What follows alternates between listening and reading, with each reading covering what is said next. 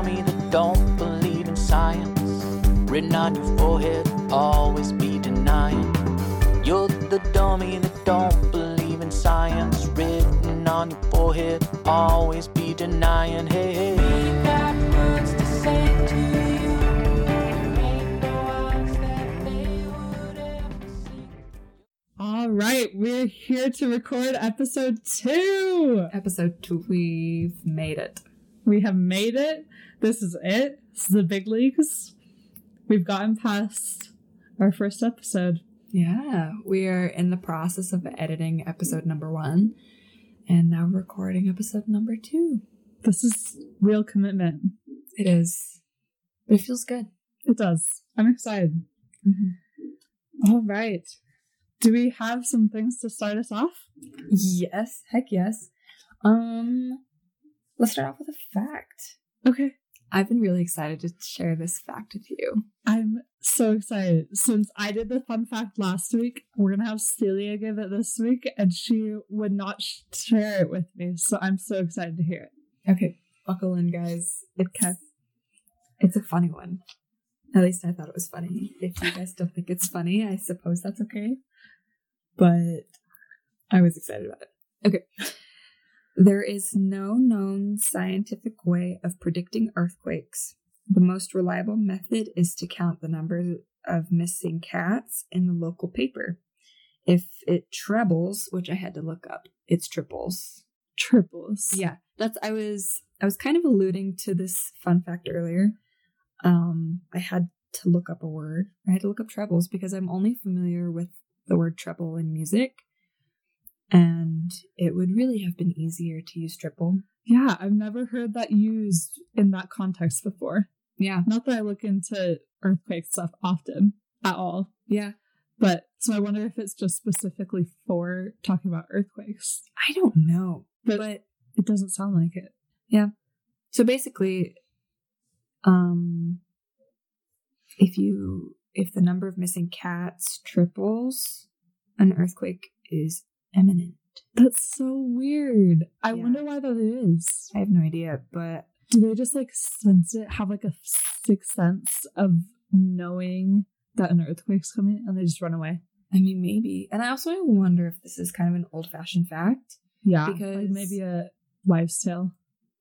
Maybe because I can imagine how, like in the 50s, 60s, 70s, people will post their missing cat in the newspapers. Yeah. I don't really think anybody's doing that any anymore. Right. Like I'll see the signs on like the telephone poles. Yeah. the telephone poles that will say missing cat. But I I mean I don't read the newspaper, so Yeah. And I, I mean, I see like missing, missing pets on Facebook mm-hmm. and Instagram and stuff like oh, that. Oh, I've never seen that before. Yeah, I've seen a few people Okay. that I've known, and it's like friend of a friend of Oh. a friend. I'm gonna repost They their share. post. Yeah, I've seen that with missing people. Was there a correlation with the earthquakes there? I don't think so. Okay. Maybe no, no. Okay. We But- won't spread false news.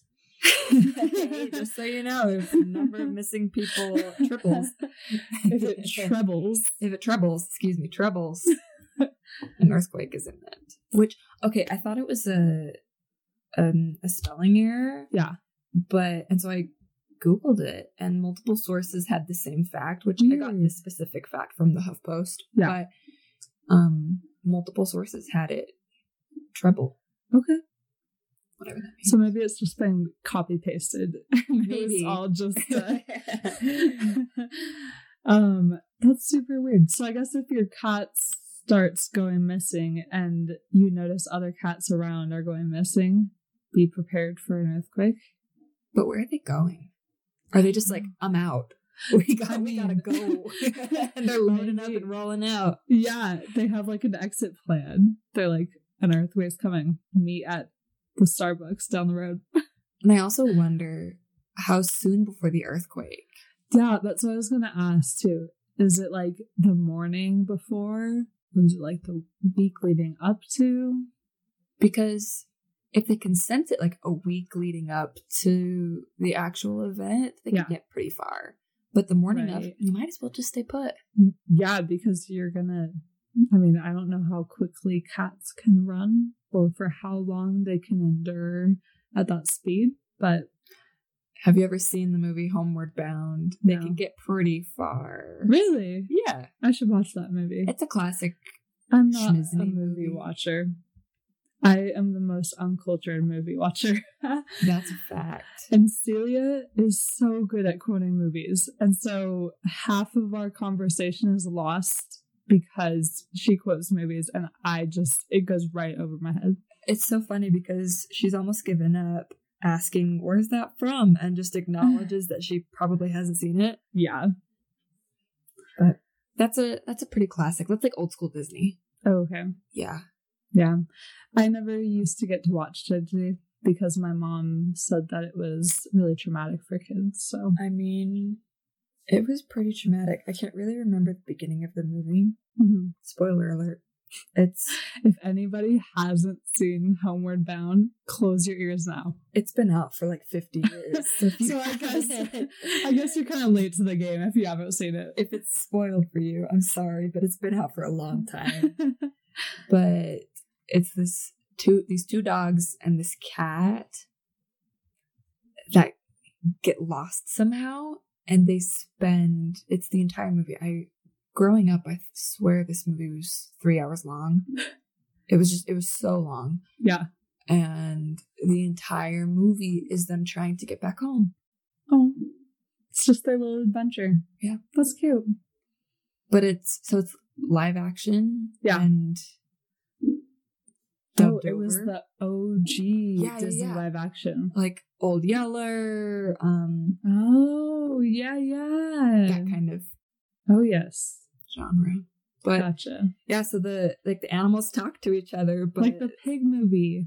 babe. Babe. yeah.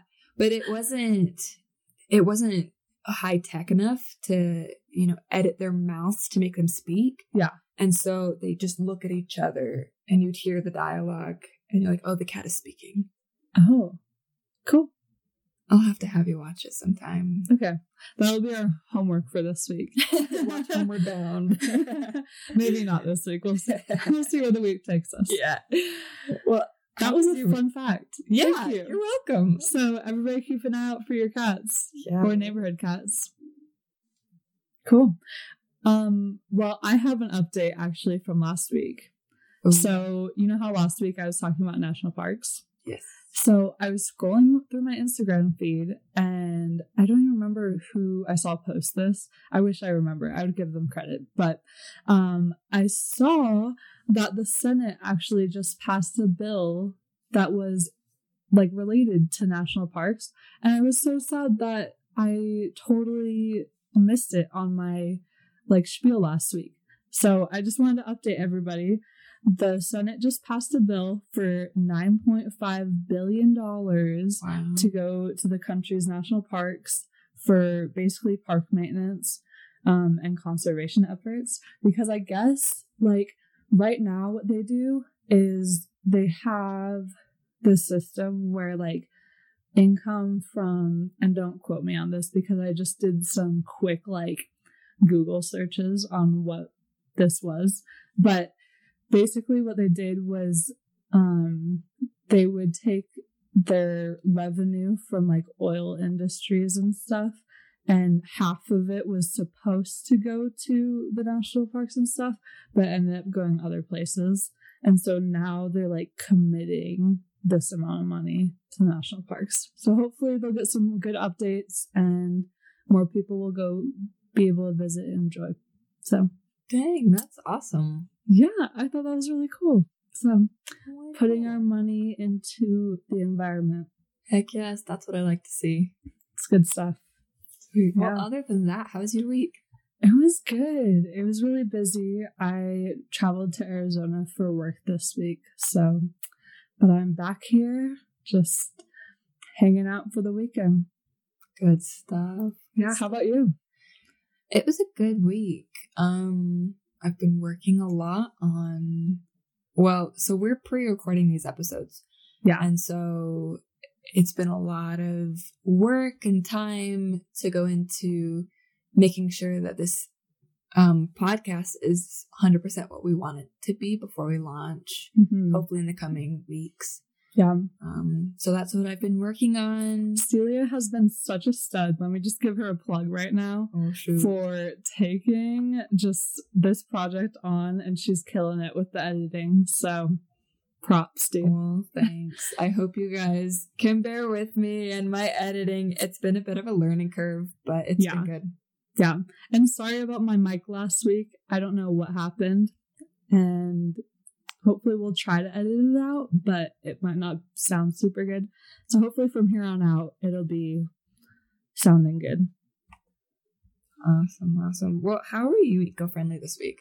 I know we left a challenge in our last last episode about looking for ways to pick up trash anywhere you can. Yeah. How how did that go? Did you find other things to do? Yeah. So this week I try to go on walks, um, especially while I'm traveling, because, you know, I don't have, well, I don't really have, you know, gyms aren't open and stuff right now. So walking is kind of my workout. But um, I was definitely trying to go on walks and being more mindful of seeing trash when I um, pass by to pick it up. Um, I think I only did it once actually. But the other day, I was taking our recycle bin out, and on my way to the recycle bin, I saw some plastic in the sidewalk area, and I picked it up and threw it in the recycle bin too. Um, but other than that, I've been trying to think. I was telling Celia because I am trying to be better. I travel a lot for work, and so I'm trying to be better about being eco friendly while I'm traveling which is really hard because I'm eating out a lot and I just don't have like my normal stuff that I have at home. And so what I did was I went and bought one of those like backpacking utensil sets. Um and that's just like on a little clip thing. You know what I'm talking about? Yeah. Like, Yeah. is it like a carabiner kind of? Yeah. thing? Cool. Yeah, it's one of those. So it just has the fork and spoon and knife all attached together. I just throw it in my backpack. Um, and then that way, when I go out to eat and then bring food back to the hotel for like dinner, um, I don't have to get plastic utensils from the places. So that's how I tried to do my part this week. What about you? Look at you go. Thanks. Before we move on to me, I'm going to put in a little plug here Oh, yeah. about our recycle bin. Plug it. Oh, yes. Mhm. Let's go. So we were following along with REI's Opt Outside Challenge here. Yes. It started in December, Yeah. and I really encourage everybody to take a look at it. If you Mhm. just Google REI Opt Outside, um, they give you. I can't remember if we talked about this last week. I think we mentioned it, but it's definitely worth talking about again because it's super, super awesome. Heck yes. Yeah.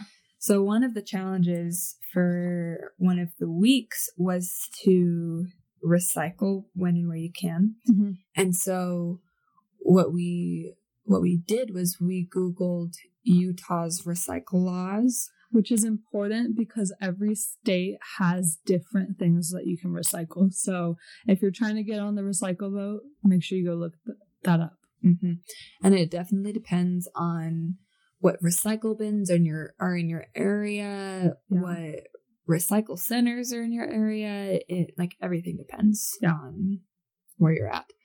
Um, and so we googled what Utah's recycle policies were. Um, found a really neat printout sheet. I don't even know if they. I think I just took a picture that said do's and don'ts Yeah. and just blew it up onto a Word document Mhm. and taped it onto our wall. Yeah. And we went to, I don't, we're back to this debate. If we can, If we can name names of stores. but we went to Schmarget, good old Schmarget, and we just got, it was actually a laundry hamper. Yeah. And so it was just big, tall hamper that had a, a like mesh bag, net like a mesh net, Yeah. net bag. Yeah.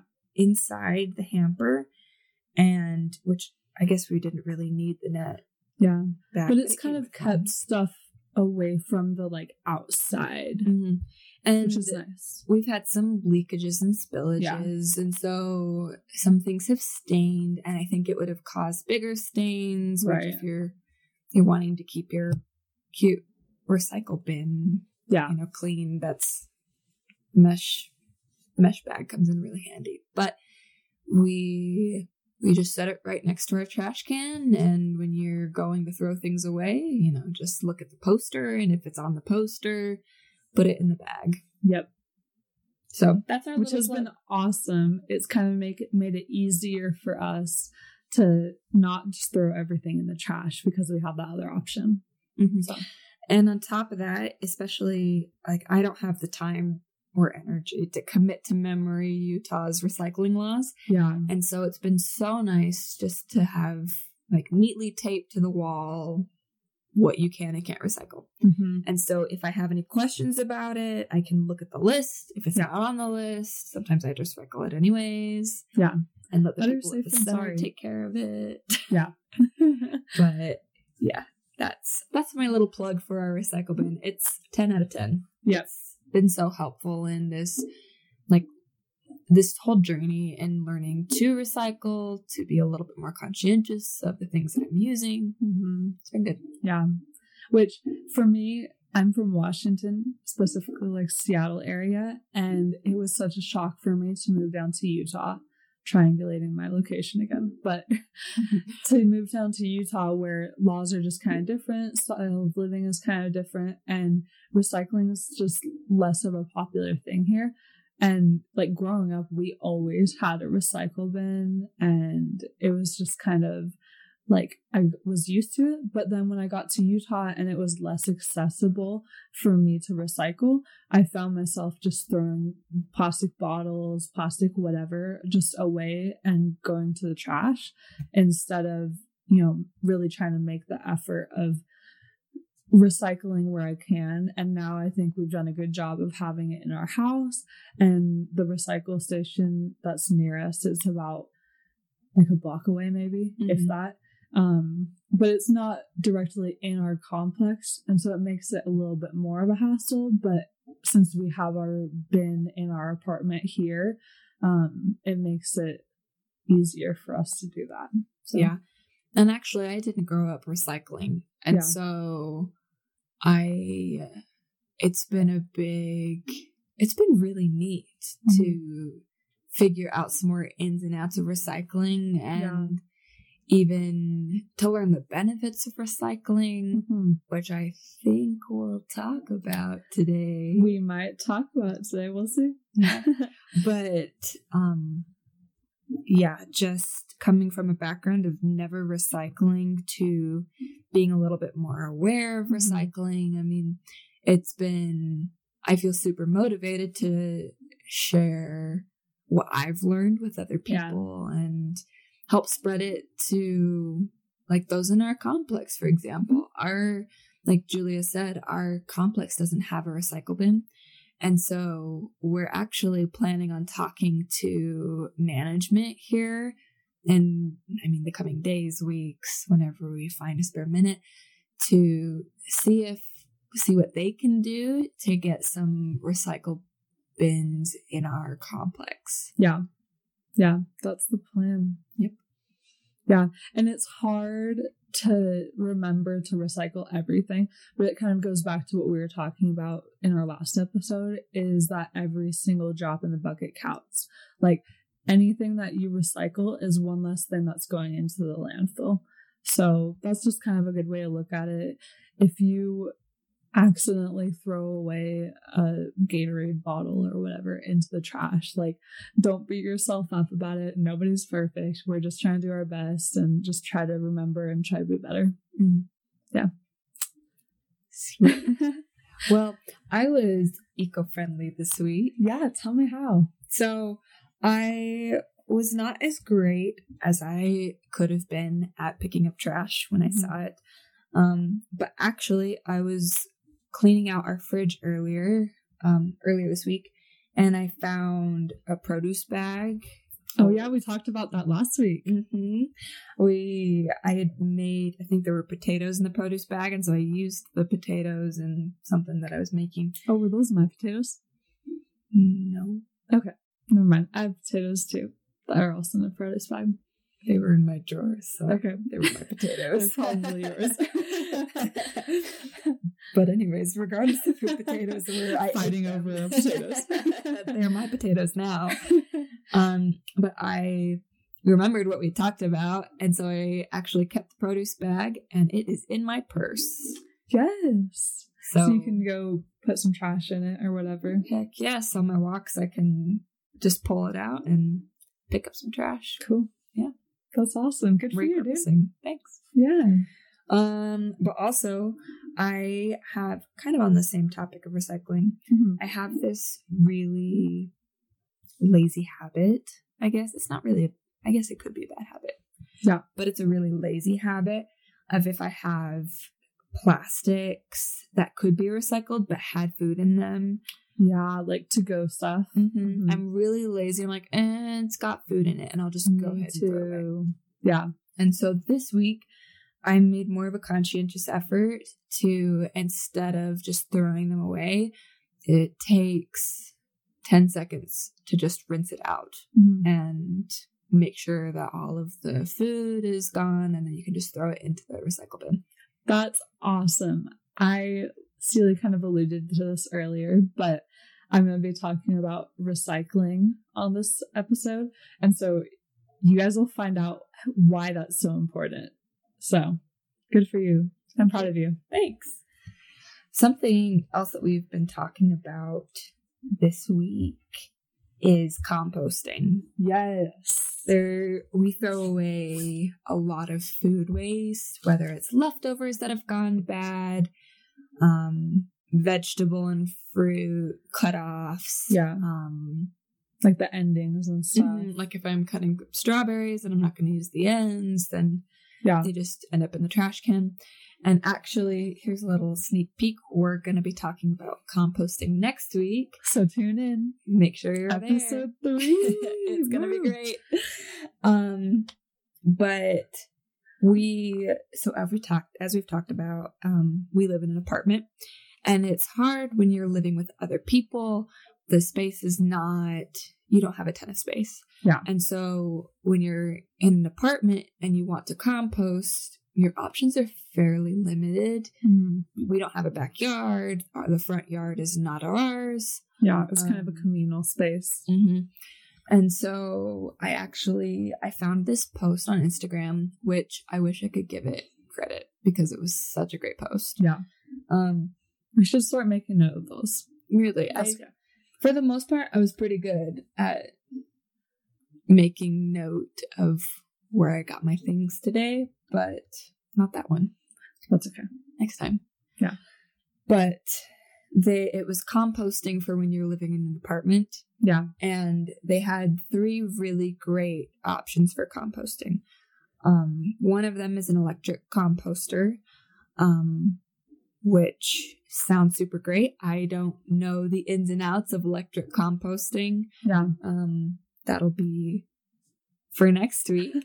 we'll Um, update you guys next week on if what happens. yes, there's worm bins, Mm-hmm. which for those who know me, I despise worms. She hates them so much. So I'm- much. I know that they are good for the environment. They're good for your soil. They put good things back in the soil. But I cannot stand worms. It's like the biggest fear of yours? I, I hate them. And she, like, Celia is not like a princessy girl. It's like she's, she's not. Solidly not. But yeah, worms just, she cannot stand. It's so funny. I hate them. I think. I mean, I'm not a fan of snakes either, but I think I would pick snakes over worms. Really? I think I would. Oh, I cannot. I would rather have worms. They're small and aren't going to do anything to me. So It's so funny because here in like the springtime when it rains, all of the worms will come out onto the sidewalk and she just cannot handle it. I hate it. I it fills me with it fills me with such vindictive vindictiveness when the sun comes out and they're trapped from far from their grass yeah, and, And they like, just "Ha." shrivel. and I I really so horrible. I just I hate them so much and I know they do such good things. But oh, I hate them. so worm compost buckets might be off the table for our apartment. I'm just picturing the worst. That if they I just come out of my room and, and they'll just crawl into your bed. It Can you imagine? happen. It would happen. Oh, Or you'd have nightmares. Or like walking in the dark and tripping over the worm bin Oh my and gosh. suddenly there's worms everywhere. Worms all over the worms floor. between your toes. Oh. I can't handle that kind of stress. yeah. And she's already growing a little bit gray. So we're going to take that stress away from her. so the worm bin might be out. Yeah. But not completely off the table. Not completely, because you're right. It does do a lot of good things. It does a lot of great things. Yeah. And we'll talk more about that next What week. was the third option? The third option was you can keep your food scraps in like Tupperware bins and keep Mm. them in the freezer Oh, until you go to farmers markets Mhm. where they do composting. Oh, I Yeah. wonder if there's any around us that have composting at farmers markets. So I know there's a few local farmers markets, Yeah. Which actually I looked into this week and they canceled them because of COVID. Oh, that's too bad, but Mhm. it makes sense. It does. So I guess in instances like that, you're a little out of luck unless you Yeah. can find other composting centers. Yeah, we should look in to see. I wonder if there are composting centers around Mhm. here. Because there's another challenge of apartment living. Like what do you do with the stuff that's composted? Yeah, You know, like if you don't you don't have a backyard, you don't have a front yard. right. I don't know if you want to go dump your fresh compost into a trash can because that doesn't really do anything. Yeah, I don't know if any other front or backyard wants your compost. yeah. I wonder because um another company that I know of, Schmarbucks. um, oh yes, Schmarbucks. do you know? I know the one. Um, they actually do with their coffee grounds. They just have a little bot, a little bag out by the door, um, for people to pick up just for free, um, to put in their gardens and stuff. And so I wonder if there's some kind of market or something where we can just bring our compost to and Mhm. just, you know, either sell it on the compost black market or, I mean, that's an option. We are we are college students trying to make an extra buck. Hey, could you make money off your compost? We should definitely look into that. Yes. Let's do it. Um, but even if not, you could probably see it like I don't know, put it up online and say, "Hey, I have compost," and somebody, if they have a garden and need compost, might reach out. That'd be really cool. So we should look into that this week. Yeah, we should. Done. We'll give you guys an update next week. If there is a way to make money, we'll let you know. If not, we'll make a business out of it. Someone's Let's- gotta want to buy Let's trademark that. That's our Done. business idea. Please don't steal it. Please don't. Um. Also, Yes. fun update. Okay. We so today is Fourth of July. It is. If you guys can hear like stuff going on in the background, it's probably fireworks or there's like some drums going on outside for some reason. So that's why. Yeah, someone's got the bongos. Yeah. I don't think those are bongos, I don't know. but nice try though. Thanks. um, yeah. So as kind of a celebration for Fourth of July, I was thinking actually, um, I cook. A, I like to cook, and I like cooking dishes that have fresh herbs in them. And at the grocery store, they have. Did you have something to say? No, I just forgot we were going to talk about this and I just got really excited all of a sudden. You're welcome. But at the grocery store, they have these handy dandy little plastic packets that have cuttings of fresh herbs. Mhm. And I'm really great at buying them and using two leaves, and then they wilt and die. and I there's like throw 20 away. leaves in there, Yeah. right? Yeah, there's there's so many leaves, and I only use like two or three of them. And Yeah. then it wilts and dies, and I have to throw it away, and I throw the plastic away. Mm-hmm. And I was like, no, I think I need to cut down on my. It's completely senseless Yeah. plastic usage. Yeah. And so today we decided to start an herb garden. We did. I'm so excited. It's oh, it's so cute. We actually posted a picture on our story. Check out our Instagram page. Heck yes, there's our little plug. but I think we'll go back and we'll repost Yeah. when this launches so that you guys can stay up to date with our cute little herb garden. Yeah. Um, but we planted basil and cilantro and mint and parsley. Parsley. Yeah. Good stuff. Yeah, I know. I this morning, Celia and I were talking about podcast stuff, and I went to go get ready in the bathroom, and then I came back around the corner and was like, Celia, do you want to go start an herb garden today? And she was like, Yes. So we did it. We just went to the store, got some herbs and um, um, some soil to plant them in. So we have our cute little herb garden out front. So now instead of using that plastic, we're cutting down that. We're not wasting any leaves. They're just going to grow when we're not using them. So I'm very excited. It's gonna be good. And those are like my favorite herbs to use, probably. Mhm. And there's other stuff that I do use, but that's a good start, I think. Yeah, they're the ones that I use most often in cooking. Yeah, So- for sure.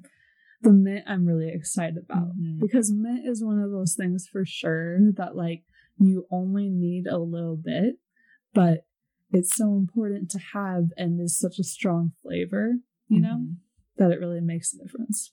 So- Yeah. Um, and I think it'll be really beneficial too, because even when I go and buy the bunches of parsley or bunches of cilantro, I never end up using it all Yeah. because the bunches are so thick. Right.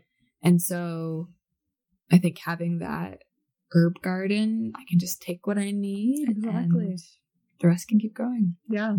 I know. I'm so excited to actually start using it. It'll be really fun. So So keep you posted. we will. Maybe we'll show pictures of dishes that we make with our herb garden. Yeah. Yes. Do you have anything else? Or I have I've got a world update if you wanna Update us on the world. Okay. so we talked last week. We're gonna try to do like a new segment every week of just what's going on in the environment in the world, I guess. Yes. So this is specifically for the US. It's kind of some bad news, but it has a little silver lining at the very end.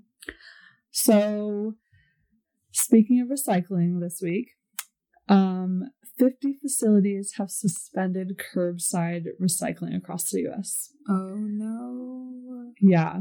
So super bad news. So the reason why I was watching this video, I think it was on NBC. Mhm. Um, but I was watching this video and it said that the reason why they had to cut down on these facilities was because China actually buys um our sustainable materials from the US usually. Like they're one of our biggest buyers.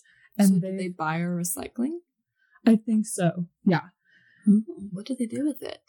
I think they use it to like make recycled goods over there. Oh, that's cool. But I think there's become so much that they're stopping to buy it. Uh-huh. So that's what happened was that China stopped buying our materials. And you know, there's probably some other political things going on, but like we said last week, we are not educated in very much. So Maybe much, but not not the things this podcast requires. Yeah. Yeah. So I don't know if there were like any. We are educated. We're very smart. educated in much.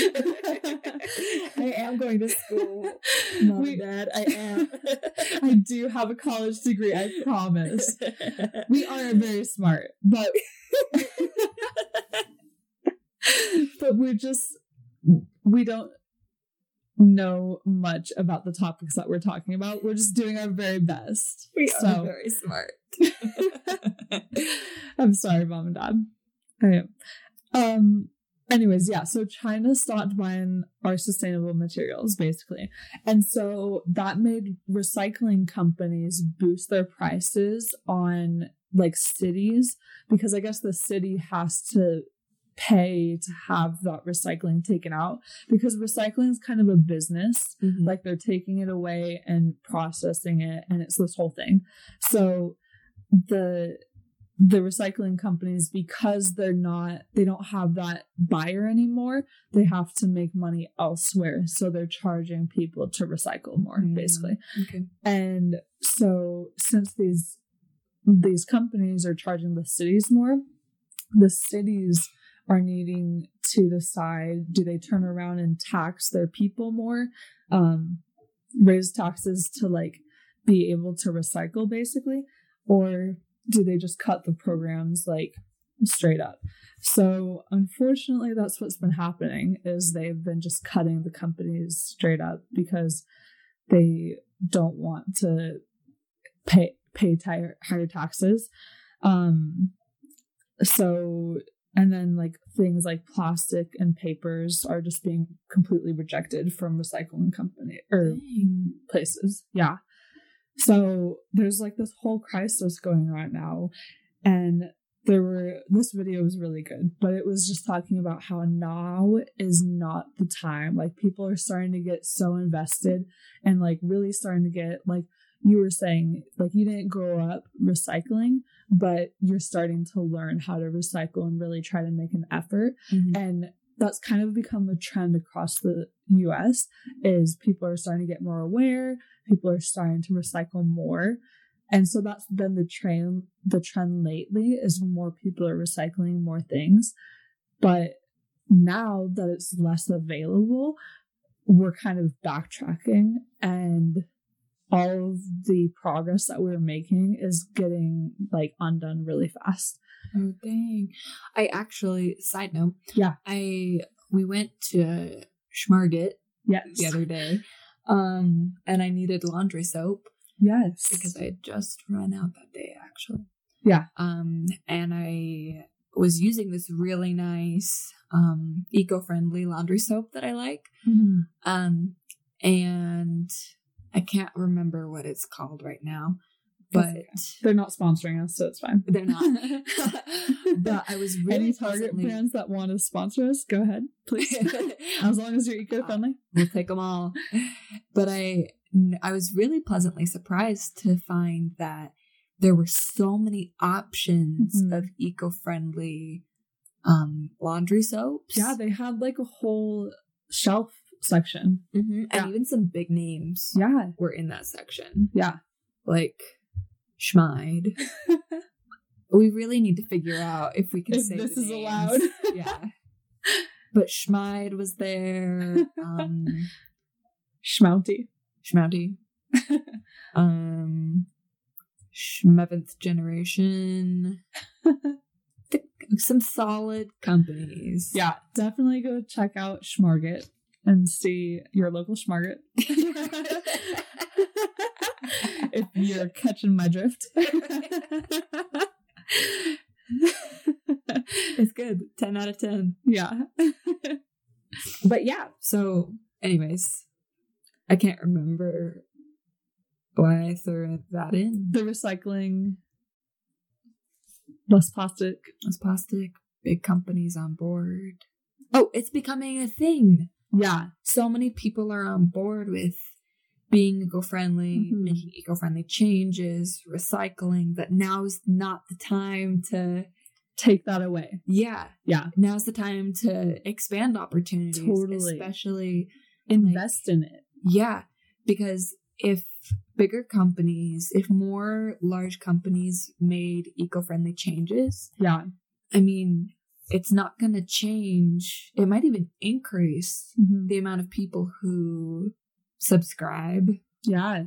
to whatever they're selling. Yeah. Um, and I mean, it's it's beneficial for the envi- environment. Yeah. And I think, you know, as consumers, what we can do is kind of put our money where our mouth is and show these businesses that this is what we are interested in. We're interested in these eco friendly like products. And so if you have the option to do so, do so, mm-hmm. you know, because that shows them that it's worth them investing in eco-friendly options because that's where the market is. Yeah. Like Schmide Yeah. jumping on board with their eco-friendly Exactly. options. Yeah. And then people who are more comfortable, you know, not branching out to new companies or different name brands, they recognize this name brand, but now they have an eco-friendly option. Mhm. So they're more comfortable adapting to that. Absolutely. I think probably one of the my biggest hangups on trying more eco-friendly products is I don't know somebody personally who's tried Yeah. these things. And for me, one of the biggest selling points is if I know somebody who says, I've tried this laundry detergent, I've tried this shampoo, Yeah. I've tried um X, Y, or Z. Yeah. I feel a lot more confident because I know them, I respect their opinion, Yeah. I I'm more willing to try this product. Mhm. So um oh my gosh, I swear I have a goldfish memory. she goes off on her tangent and just can't loop back. I can't bring it back. My mom has the greatest talent. She, She can come all the way back. She does. She can really, she'll go off on like this thing that's completely not related and then somehow tie it all the way back to what she was talking about at the beginning. And it always comes back. And Yeah. I can't do that. Sometimes you weren't blessed with the same. No. that gene just cracked mm. out. So I'm sorry. I can't remember if you guys I think we were just talking about like products and why it's important for them to. Oh! You were saying that products that people know and recognize and trust, Yeah. that they don't have to go through all of that that trial and error Yeah. that a lot of people have to go through because Yeah. they don't know somebody personally. Because I feel like- product. Yeah, totally. I feel like that's one of the most intimidating things about going eco friendly is, you know, I think we talked about this last week, is there's kind of this um unspoken, you know, I'm spacing on the word, but like basically truth that's not a truth. Like a lie. yes, but like it's kind of like people always think of it that it's true, but it's not actually true. like a presumption. Yeah, I guess. But people presume that like these eco-friendly products aren't as good as products that aren't eco-friendly. You know what I mean? Like Yeah. they're not as stable, as hefty, whatever it is. Yeah. Um, and so I feel like a lot of people kind of steer away because they're nervous to invest in it Mhm. because they aren't sure if they'll if it'll actually hold up Yeah. and be like a good value. Yeah. I'll be honest. When I first, when I was in high school, even Mhm. I when I heard eco-friendly and environmentalism, go green, I just thought of I had this English teacher that told me about a roommate of hers who would shave her head but not her armpits and was Yeah. vegan and just happened to be vegan. Yeah. And so now or I guess then at that time, every time I thought of being green, being vegan, being environmentally friendly, I just pictured this bald hippie chick with hairy armpits who was vegan, who Yeah. smelled bad. And that's totally, I think it's very stereotypical, Yeah. but I think it's the image that a lot of people have in their minds Mhm. Because I don't like you just that's what you think of. You think Yeah. of these these products not being as good, not being as like I'm kind of in the throes of trying to find a good eco-friendly deodorant right now. Me too. And yeah. I'm having the if hardest- anybody has any suggestions, hit us up because we're really we really want to try it, but we've tried a couple already and it's been kind of hard. Mhm. and specifically I it just doesn't last all day. Yeah. Uh, you start you like you get a whiff of yourself and you're like Halfway through the day and you're like, I have to do it again. I need to find an exit because I don't smell good. Yeah. And So then it's not practical, you know. yeah, and these other generic brands, like they are tried and true, and I Mhm. know for a fact that they work. And so I'm Right. in in like moments of weakness when I'm tired of smelling like BO, I'm just I just automatically reach for these Yeah. generic brands. Right. I guess they're not very generic, but these brands that Right. I know Will work and Will will work. keep you not smelling like BO all day. because I don't want to smell bad. Yeah. And I think a lot of people come across these same, we kind of highlighted this in our last episode that a lot of people kind of come across these same issues as well. Yeah. That you want to be eco friendly and environmentally conscious, but you're not really willing to sacrifice your body The odor, your comforts. comforts. Yeah. yeah. And so, seriously, if anybody knows a good eco friendly deodorant that works Mhm. and preferably doesn't burn your armpit. Oh yeah, last night she was putting on some deodorant and she just started screaming and ran into the bathroom. morning. Oh, it was this morning. It was this morning. it's been a long Last weekend. night. I don't know. Why would I put deodorant on at night? I mean, if I Sometimes I double do it. sometimes I put deodorant on at night because I'm like, oh, I can't even sleep with myself. I just catch a whiff and I'm like, nope, we need out. to we need to fix this tonight. I didn't even know that. Yeah. It doesn't happen very often, but sometimes. Okay. Yeah, but I I don't know. I've noticed this. It's probably more personal than anyone really wants to know about me, but No, tell me. Tell me everything. laying it out.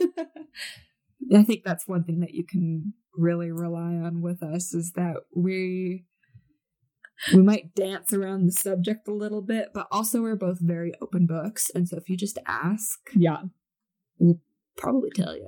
Yeah. I think we might try to have Q and A's down the road Yeah, where you guys can ask us anything, and literally we are open books. So feel free to ask us whatever. I'll tell you whatever. Yeah. We'll tell you our opinions. They might not be facts. they definitely won't be facts Definitely not. because So they're opinions. but we'll tell you. that is how it works. our 25 cents advice booth. Heck yes. um, but I don't know if it's just an ingredient, but I've tried a lot of natural, eco friendly deodorants that have just burned. Yeah. And I really don't like my armpits being on fire. No, that's probably not the most comfortable feeling. It's not. And so this morning I did take a swipe and I forgot that I had my my generic it's not generic, what's the word? I just had my my regular non friendly. my non eco friendly deodorant and I forgot that I had just scrapped using this eco friendly one. And I put it on, and immediately it started to burn, and I had to get it off ASAP. Yeah. And so I did. And it came with a lot of energy. It did. There was a lot of energy going on this morning. So that happened. It did. But I think going back to like the whole um trusting friends to refer you to products that are eco-friendly because you trust their like opinions and experiences and stuff. I think that's something cool that this could become where if we can like shoot ideas off of each other and you know make a community of trying new things and like sharing how it works for you like i feel like that'd be a really cool benefit to this Yeah, for sure. And every single person is different. Yeah, Like, totally. I mean, there's a reason that that deodorant is on the market. It's not burning everyone's armpit. yeah. But if anyone else, Some people might love it. I mean, it smells really good. Yeah. And for the first couple days that I was using it, it works really well. Yeah. But it burns. It's not worth the burn for you. It's not. Yeah. So seriously, if anybody has found a deodorant that works, has got solid coverage and doesn't burn, that is eco-friendly. is eco-friendly. Let us know. Hit us up Please, we will try it. Yeah. For sure. Like 99.9%, probably 100%, but not even Germ-X is 100%. Fun. Did you know that? No. Germ-X says like 99 point kills 99.9% of germs because if you Oh. get sick after using Yeah. Schmermex, sorry, I forgot to schmerm, but Schmermex. Schmurm it out. Instead of blur it out. that makes sense. Never mind. but if yeah, if you That's get like- sick, you can't sue it because like, Uh-huh. well, it's 99.9 That's like hand sanitizer. How it's like 99.9% alcohol or whatever. But Schmermex is hand sanitizer. Oh, I know. Educated, but not in the ways that count. We're getting there. I was like, what other product does that? oh dear. All right, let's bring it back. Reel it back Go in. another reel back in. Sorry, that was my tangent. No, that was a great tangent. I loved it. Thank you. Help. Thanks for your contribution. You're welcome. um, so coming back to our news in the world today, um, so even though all of this is going down right now with you know recycle plants getting shut down and people not or cities not doing the curbside recycle pickup anymore, um, there was this one really touching story that made me think about kind of what we try to bring it all back to of just the drop in the bucket. So there's this school teacher who has kind of taken upon himself to continue recycling at his school, even though recycling isn't, you know, being picked up curbside or anything like that. Yeah. And so he set up this recycle plant at his school basically, where kids or whoever can just come recycle and they throw it into this big recycle bin and he every day after school sorts it into cans and water bottles and like the different types of plastics and recycled things and he sorts it and i don't know what he do, does with it but i probably should have listened to the finish of the story yeah. well, I, I listened to the end, but there was no like conclusion of what he does with it after. Oh. So it just said that he did it. So I mean, props to you, but it's also kind of odd that they left that part out. yeah, so So maybe Anyways. it's something weird. the effort was there. He's doing his best to still make sure that there's recycling happening at his school at least. Is it in his house? He's just making a house out of plastic water bottles. Which can be done. it can. The recycling center here, um, they do a every Halloween. I don't know if they keep doing this because I Oh. wasn't here last Halloween. Yeah. And I think the Halloween before I didn't go. But maybe I don't know. Anyways, they take their recycling because when you take um like cardboard boxes or paper or bottles and you what they do I guess is they compost it down into bales. Yeah. Um so just like big old cubes of broken down boxes and crushed bottles and Oh, cool. stuff like that. Yeah. And they make a maze out of these recyclables, which is so cool. Yeah, we should check that out. We should, That sounds way fun. if we're still going in Halloween. Yes. Halloween. That's true. It might be shut down with COVID. It could. But I remember the times that I went, it was so cool because it's not just some of it was a maze, but also they would almost make it like tunnels. Yeah. And so just stack it and balance it. And so you'd be crawling through these recyclables, That's so cool. which some of them smelled kind of gross because I think a couple bales were made out of milk bottles. Oh, so it was like rotten milk. yeah, it smelled kind of bad, but so cool that they do that. That's and it gets cool people idea. down to the recycling center, Yeah, helps spread awareness of hey, we're here. yeah. It's really neat. I like that. The school teacher should make make a note of that and try to do that. Maybe we'll send him a letter. Hey, you really shouldn't be keeping it in your house. you should probably do something with this. yeah. Yeah, but anyways, I just saw that and thought that that was kind of a silver lining to the story. And, you know, every drop in the bucket counts. And even if, you know, your local area isn't doing anything to recycle or pick up recycling, look into what you can do to recycle, even if it's not the traditional like curbside pickup, because there might still be recycling facilities that you can drop things off at um, or just other ways that you can kind of reuse the things that you would otherwise put in the recycle. So, just something to think about, even if, you know, the system isn't on the same page as you, you can do your part. Heck yeah. And upcycle. Yes. Please, please, to our listeners, if you have any cool upcycle ideas, upcycle projects, things that you've tried, things that you want to try, things that you want us to try, please send them in. Yes. We are so down to find out new things. Absolutely. I love upcycling, but I don't do enough of it and I don't really know how to start. So, Yeah. Speaking of upcycling, were you able to get in touch with your art teacher and find out what she's doing with those straw wrappers? you know, actually, I sent an email. Okay. She has not responded yet. Okay. But actually, let me check right now and see. But I Oh. don't think I don't think she's responded yet because I did email her today, and it is It was kind of a last minute thought. yeah. So it looks like she hasn't. Okay.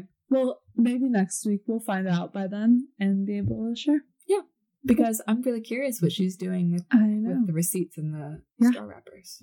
plastic straws and receipts. Or not plastic straws, Just straw wrappers. wrappers. Yeah. Which, is kind of more interesting. Yeah. And I don't know if it's two separate projects or one project. Yeah, I wonder. I don't know. See. Sounds cool. Well, do you have anything else before we jump into stories? No, I Okay. think I think I'm good. Oh wait, I Oh. actually did have a really cool quote, and Okay. it doesn't. Well, it kind of applies. It kind of applies to things that we were talking about today. But I found it on the Instagram page of Least Waste. Oh, okay. Yeah, Least and waste. yes. Um, and the quote was the best way to start a low waste lifestyle is by using products you already have in full. I like that. And actually, this is something that I've thought about a ton, especially when I started kind of getting on board with this whole go green life. Yeah.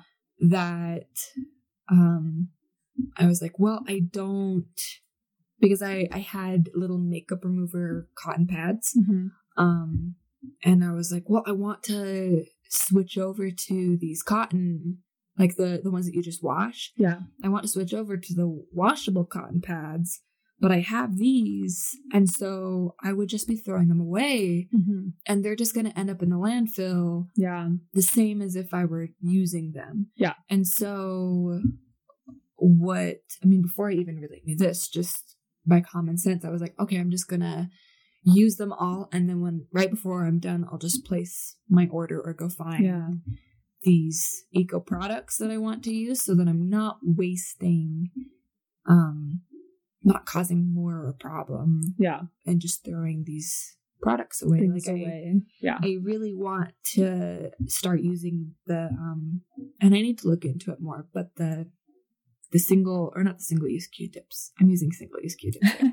but The reusable. The reusable Q-tips. Mhm. But the thing is, is I have this massive container Yes. of Q-tips Me too.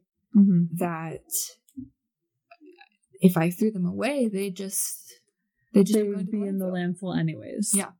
Yeah. And so I love this quote because you don't need to just throw it all away and buy new things. Start immediately. Yeah. Just start where you're at, use what you have, and when you run out of these things, I mean, for the one thing, you're aware Mhm. um, of the benefits that come from using these eco-friendly products Yeah. but also I think you're much more I mean you've you've kick-started your journey. Yeah. You're not you're you're becoming in the in the mindset to mm-hmm.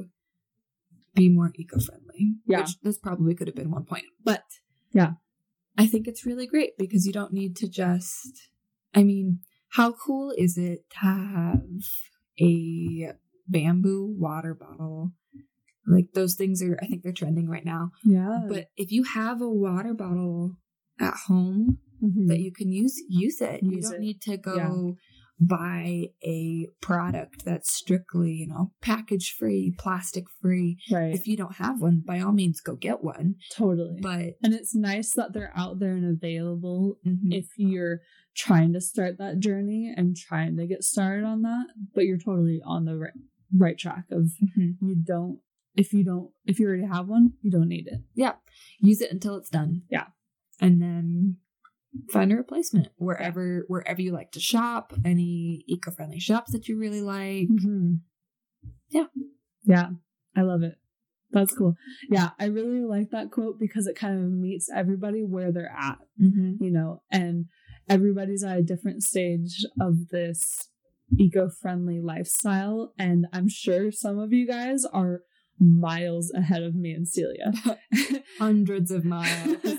and you guys can teach us so much and we're so excited about that but there might be some people who are just kind of testing the waters trying to see you know is this is an eco-friendly lifestyle for me like can i still live comfortably in an eco-friendly lifestyle and everybody's just on different pages you know and that's totally okay just start wherever you are and go from there. Don't compare, just just try to start. Hundred percent. It's not a competition between you and the next person. Yeah. It is Although between me and you, it is a competition. and I'm winning. Are you? Yes. Okay. I guess we'll see. We will. Cool. Okay. Um so was that it? Should we jump in? Let's jump in. Okay.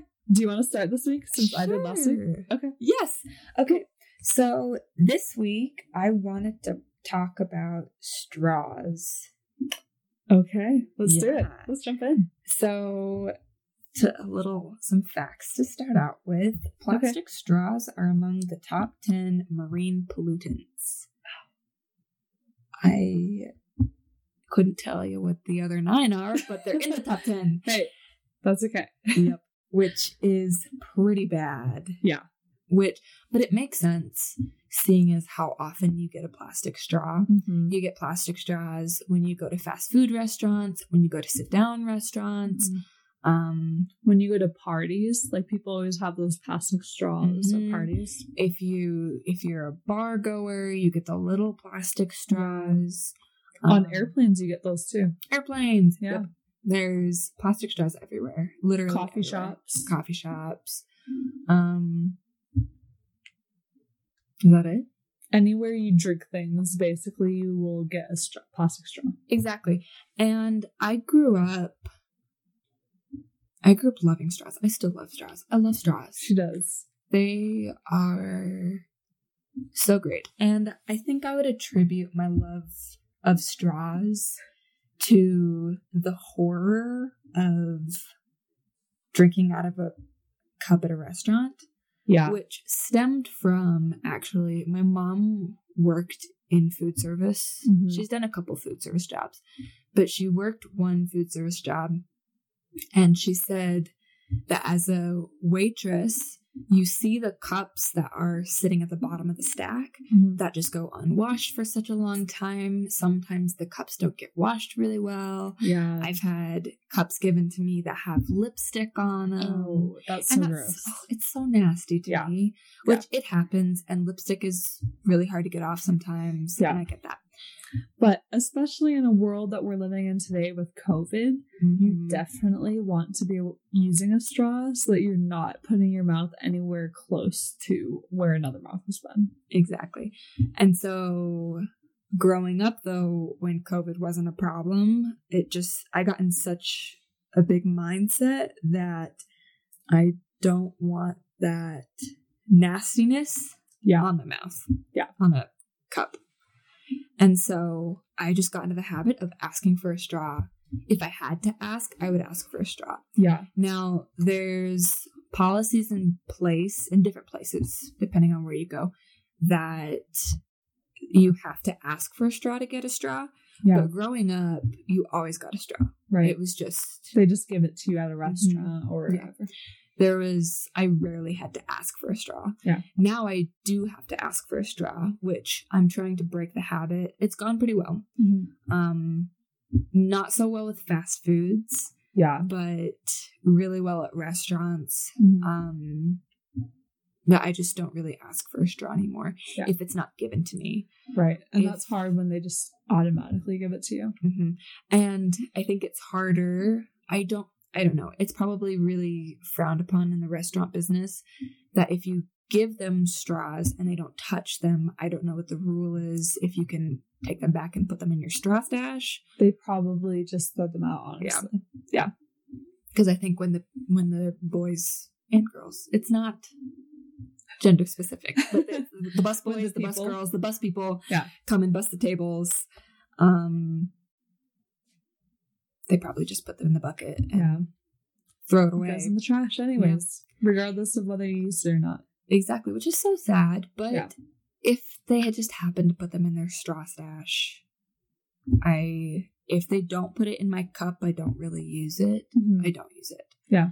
Um, I've been to places though where they put the straw in your cup for you. Yeah, and it's And already there. At that point, Yeah, you might as well. it's it's gonna be thrown away anyways. Right. So, but yeah, I mean, we just named so many different places that have straws, Yeah. Totally. and so Wait, are you going to talk about our metal straw- straws that we have? I was gonna get there at the Oh, end. sorry, I jumped the gun. I jumped the gun. I'm sorry. Wow! Spoiler alert. We're gonna talk All right. about metal straws. All right, all right. I'll let you go. Okay. but anyways, these straws that end up in our in our waters because we're talking about marine pollu- pollutants right now. Yeah. Um, they don't biodegrade. Um, and if they do break down, they break down into smaller microplastics, which is plaguing our waterways right now. Mm. And I read something recently that they found microplastics on the seafloor, which Really? is a big deal. Yeah, I don't know how much of a big deal, but it's a big deal. it probably means just that they're spreading and have been there for a while, right? Mhm. Yeah, and there's just so many of them that they're finally settling Yeah. down, and Right. that's a lot. Yeah. Do you know? I don't know if you're going to get into this, but like with cardboard straws, do you did you look into that at all? I didn't look into that. Okay. I, I just wonder, like, if those are more biodegradable or if you can recycle them somehow. I would imagine that they're more biodegradable because paper Kind of dissolves a little bit more. it does, and it breakdowns a lot faster Yeah, than plastic. Plastic, Yeah. yeah. I could be wrong, but I think it's like no. I think that's glass. I think glass takes about four thousand years Mhm. to biodegrade. Yeah. but plastic takes a really long time. Oh, I have my stats on that. Oh, you do? Yeah. Plastic takes. Now we're getting into my story a little bit. Okay. but plastic takes between 10 and a 1,000 years to break down. So not quite 4,000, but still quite a few. Yeah. So, yeah, I would assume that paper straws, Just break down quicker. yeah, because you can compost paper. True. And so I would assume Yeah. that putting all the factors together, I think they're significantly better. Yeah. But that requires, you know, restaurants and all of these places to move towards Mm-hmm. paper straws. Which I went to Hawaii a while ago, and Mhm. all of their restaurants out there use paper straws. Wow, that's awesome. and it was just it was the island of Kauai, Uh-huh. and so I would assume that it's island wide. Yeah, I don't know how laws work, but but yeah, yeah. sounds every, like a reasonable assumption. every place that we went and had straws available, they were paper straws. Yeah. So that's super cool. My mom doesn't like paper straws because she says they like when they get wet, they like stick to her lips, and she doesn't really like that. Yeah, I know where she's coming from because they kind of, kind of, kind of, kind of. Uh-huh. they kind of start to get soggy as you're sipping, especially if it's like a drink that you're sipping for a while. It just kind of gets droopy and soggy. I've not experienced that. Oh. And I I can nurse drink for a pretty long time. Yeah. But I mean, since I'm such an avid drinker of my sodas and smoothies, Liquid consumption. liquid consumption. but I've never had a paper straw get super droopy on me. really? Yeah, it's never. I don't. I don't know what she means when she says like it sticks to her lips because I I don't know what she means about sticking to the lips either, but I have definitely had it get droopy, and I wonder if it's just the quality of the straw.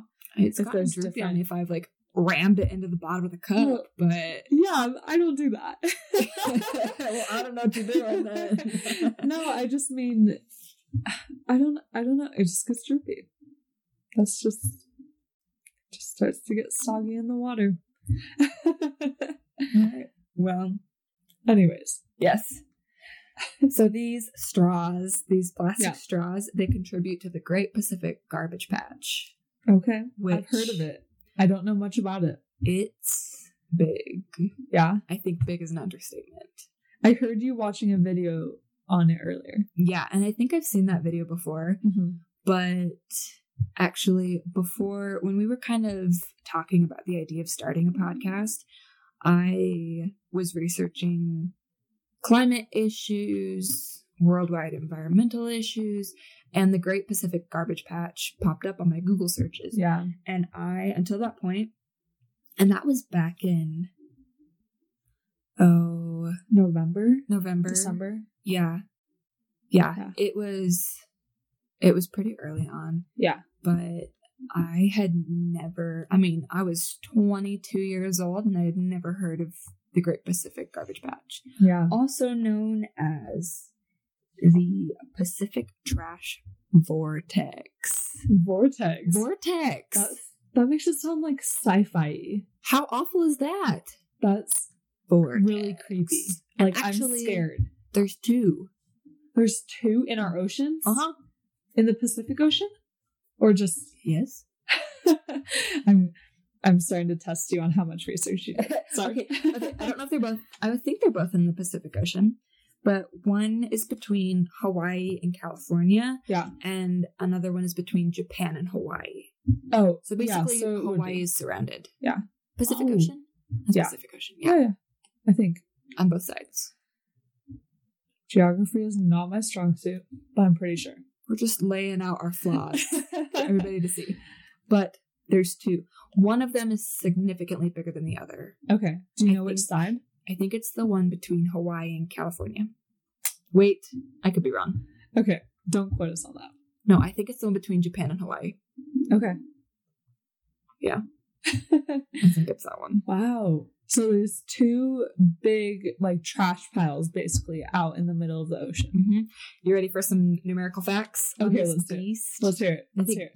Beast is a Understatement. is an understatement. oh It's- no. It's a What's bigger than magnificent beast? monolith? I don't know. It is a creature. So Okay.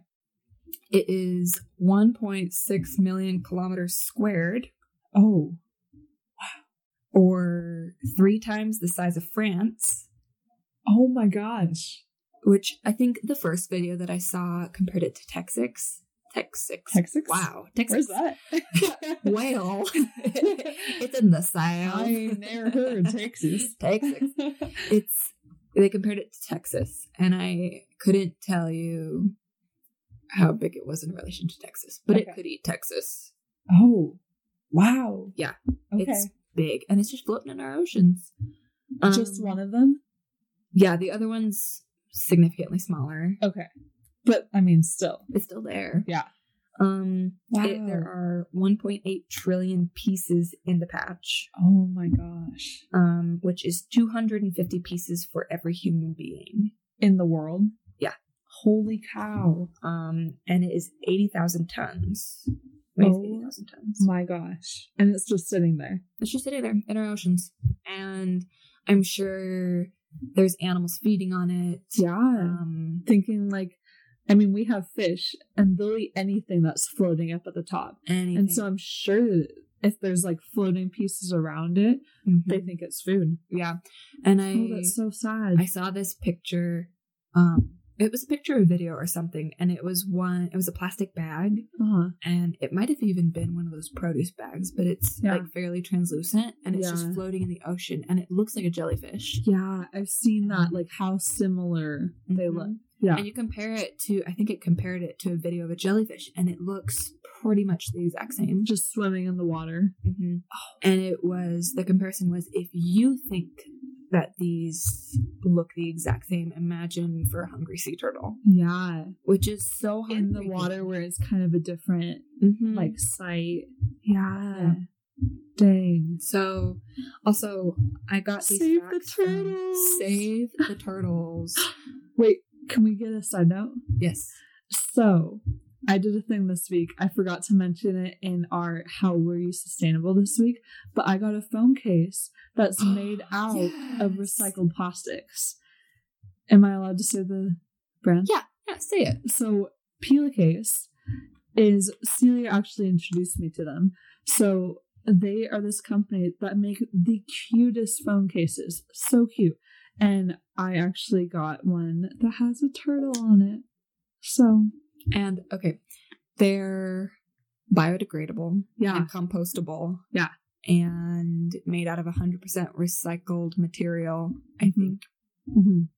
I'm I'm pretty pretty sure. I'm pretty sure they are. Yeah. Um, and they have phone cases for all kinds of different, like iPhones, Androids. Oh wait, Schmyphones, Schmandroids. Um, iPods. yeah, AirPods, AirPods. iPods. Who has an iPod anymore? Not me. I'm a boomer, according Yeah. to my brother. So, wow, according to my Gen Z brother, I'm a boomer. so ancient. But they have AirPod cases. Um, and they come in so many different colors and styles. Yeah. And they have little prints on the back of the phone cases. Um, and I love them. I absolutely love them. They're Yeah. so cute. I've got one that has bees on the back. It's so cute. Yeah, I was a little bit worried um about the case just because, you know, going back to what we were talking about earlier about sometimes eco-friendly products are are, are perceived as not very, you know, durable. And so I was a little bit worried having it be my phone case if it was going to really protect my phone. But this is one of the most heavy duty like cases and it goes up over the side of the case so i'm The really phone. not worried or yeah the of the phone phone. so i'm really not worried about if i drop it like and it lands face down it's not gonna crack probably Yeah. and yeah and it's a has a really good texture to it so Mhm. it's not like gonna slide out of your hands Yeah. it's And good. I've so I've had my case since probably February or March. yeah i think so Um maybe March. I think it was more March. But I my roommate called me self-sabotaging the other day and she did it is so true. not me our other roommate Our other roommate. Um but I could not agree more. I am very self-sabotaging and I drop my phone all the time yeah and I have had zero problems. I was worried with for as the same reason as Julia that the case wouldn't really protect my phone, that because it was compostable and made out of recycled materials, that if I were to drop it, it would take a chunk out of the case because Mhm.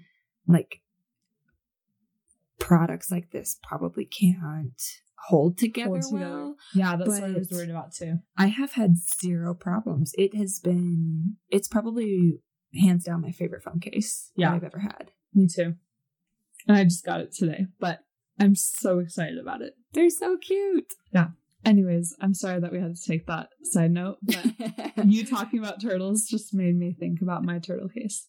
they're just they're such sweet souls. They are.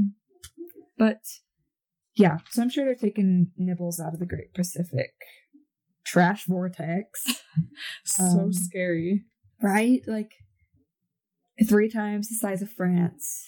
A vortex Vortex, of our trash. of our trash. So next time you throw away trash, just think about where it's going. to the vortex. To the vortex. That's ominous. Okay. Um, let's see. Oh, I got all of this information from the ocean cleanup. So Okay. people, everybody, hit them up. There's lots of different organizations that are Mhm. really geared towards cleaning up our waterways, cleaning up our ocean, and some of Yeah. those are the ocean cleanup 4ocean, which we talked about last week. Yeah. Um, Ocean A, Oceana, Oh yeah, Oceana. Oceana, I don't know. Um, Waterkeeper Alliance, etc. Just to name a few. Cool. And so they all, a lot of them do similar things, but some of them have their own initiatives. Mhm. And I think the more the merrier. Yeah. Like start a cause, like join on board with the cause, and Or reach out to one and see if there's any way that you can start one in your own community. mhm, 100% see if you can start a chapter. I Yeah. mean, I'm sure they would love it, especially. Mhm. I mean, specifically speaking about water cleanups. Yeah. But even if you don't, I mean, if you live by, because speaking of lake. Colorado, yeah, if you live by a lake, Yeah. if you live by rivers, you don't have to necessarily live by the ocean. Just look for little things that you can do. Yeah. Like growing up, um, we lived down the street from a pond. Mhm. And I think now, I mean, how easy would it be just to go and take a trash bag with me and Mm-hmm. just kind of walk the perimeter of the pond and pick up any Yeah. trash that found its way in? Yeah. So, Field find trip. little ways. Yeah. Clean up your water. Do it. But kind of looking at now, what's happening now, hmm I mean, I, for one, really want to spread the news of the Great Pacific Garbage Patch, especially since Yeah. I'm new to the fan club. It's not a fan club, it's like an anti fan club. But yeah. you know what I'm Cancel saying. club. Cancel, cancel. Let's cancel the Pacific Vortex. You need to go. Um, and there are, we are working. I say we, but these organizations are Me and Celia are doing a really important job here, just talking about it on our beds. single-handedly tackling the Great Pacific Garbage Vortex. Yeah. um, but The organizations. yes. What about them? Goldfish. Oh my god. I think you were gonna say just that they were doing a really good job tackling. Yeah, Yes. they're Yeah. they're tackling what they can where they can. Yeah. and getting the word out. And it goes back to every drop in the bucket count. So Mhm. even if it feels like a little thing to go out on a Saturday morning or something to go help you out your local beach cleanup or whatever, do it. take the time. Yeah. I mean it's fun. It's a little thing that can make a big difference. Plug in our podcast and go pick up some trash on the beach. Exactly. You can listen to our beautiful voices. we didn't introduce ourselves this time. Did we have to? I'm Celia, I'm Julia. and we are Good Girls Go Green. Yeah, we forgot to do that. Sorry, guys. If you guys are halfway through the podcast wondering what podcast you're listening to, this is Good Girls Go Green. I sure hope you know. I hope so. Because We just kind of jumped into it. I mean, who knows? Maybe somebody got lost and just are like, who are these people that we're listening to right now? It's us. It's me. but anyways, coming back to straws.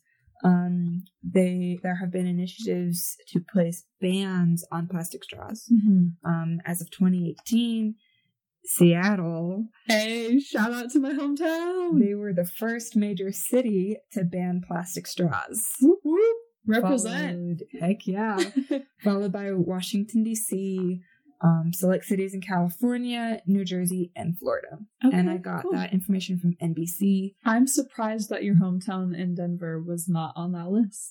Well, okay, the this was as of 2018, Okay. and I couldn't find a more comprehensive list. Yeah. which I'm sure is out there. I mean, I'm sure Hawaii's banned plastic Yeah. straws, but they weren't on this list. Yeah. So I'm sure Yeah. anyone's cities that haven't that weren't named. Don't get mad at us.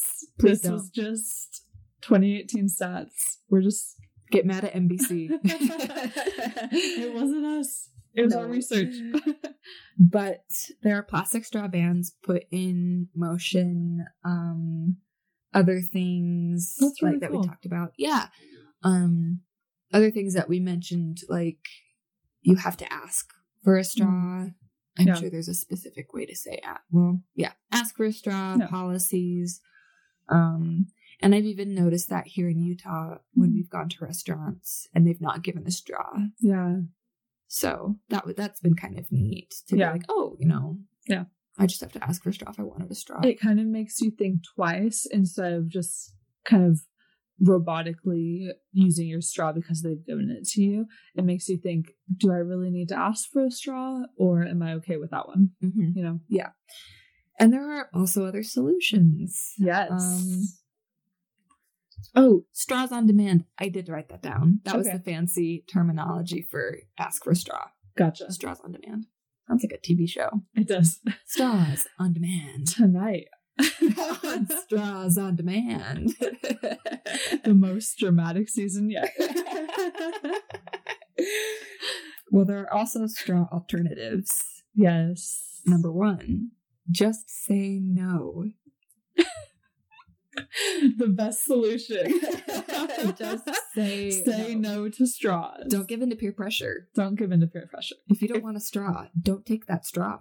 Papaya leaf stems, What? which I don't think you can go to the local. Why did I just blank grocery store? I was like the King Soopers, but that's a Colorado thing. Um, Yeah, I've never heard of it. but going down to your local grocery store and pick out your box of papaya leaf straws. That's so cool. Yeah, I So, don't know if that's a more tropical thing. oh yeah, that would be really cool. yeah. Like instead of doing that really wasteful, cute tropical umbrella, umbrella when you go to those tropical places, they just have one of those. papaya Leaf straw. That would be way cool. which I don't know if they're cute at all. I mean, they could be. Let's Google them. We'll show a picture. Siri, what does a papaya leaf stem look like?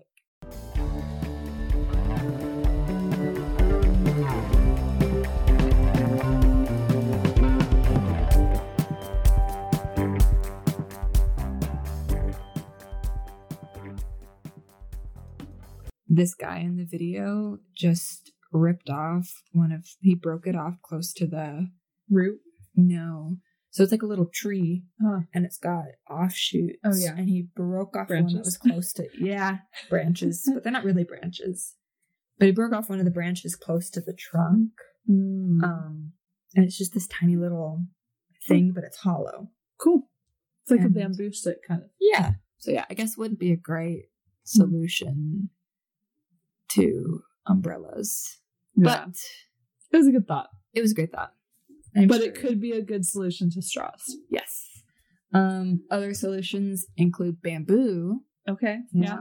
Um, glass straws, Oh. which I would, I think I would be too afraid that I would accidentally Yeah. break it into my drink, Yeah, and then you just start sucking up glass pieces. and then you have to go to the ER and have them Yeah. stitch your insides up. Yeah. But, But- don't let that discourage you from getting glass straws. If you want to get a glass straw, By all means, try it. Let Do us it. know how it goes. we, you know, as Celia said earlier, she's a little, what did you say? Self self sabotaging. sabotaging, and it would just be a risky game to play. So it's better for us to not. yeah. But you go for it.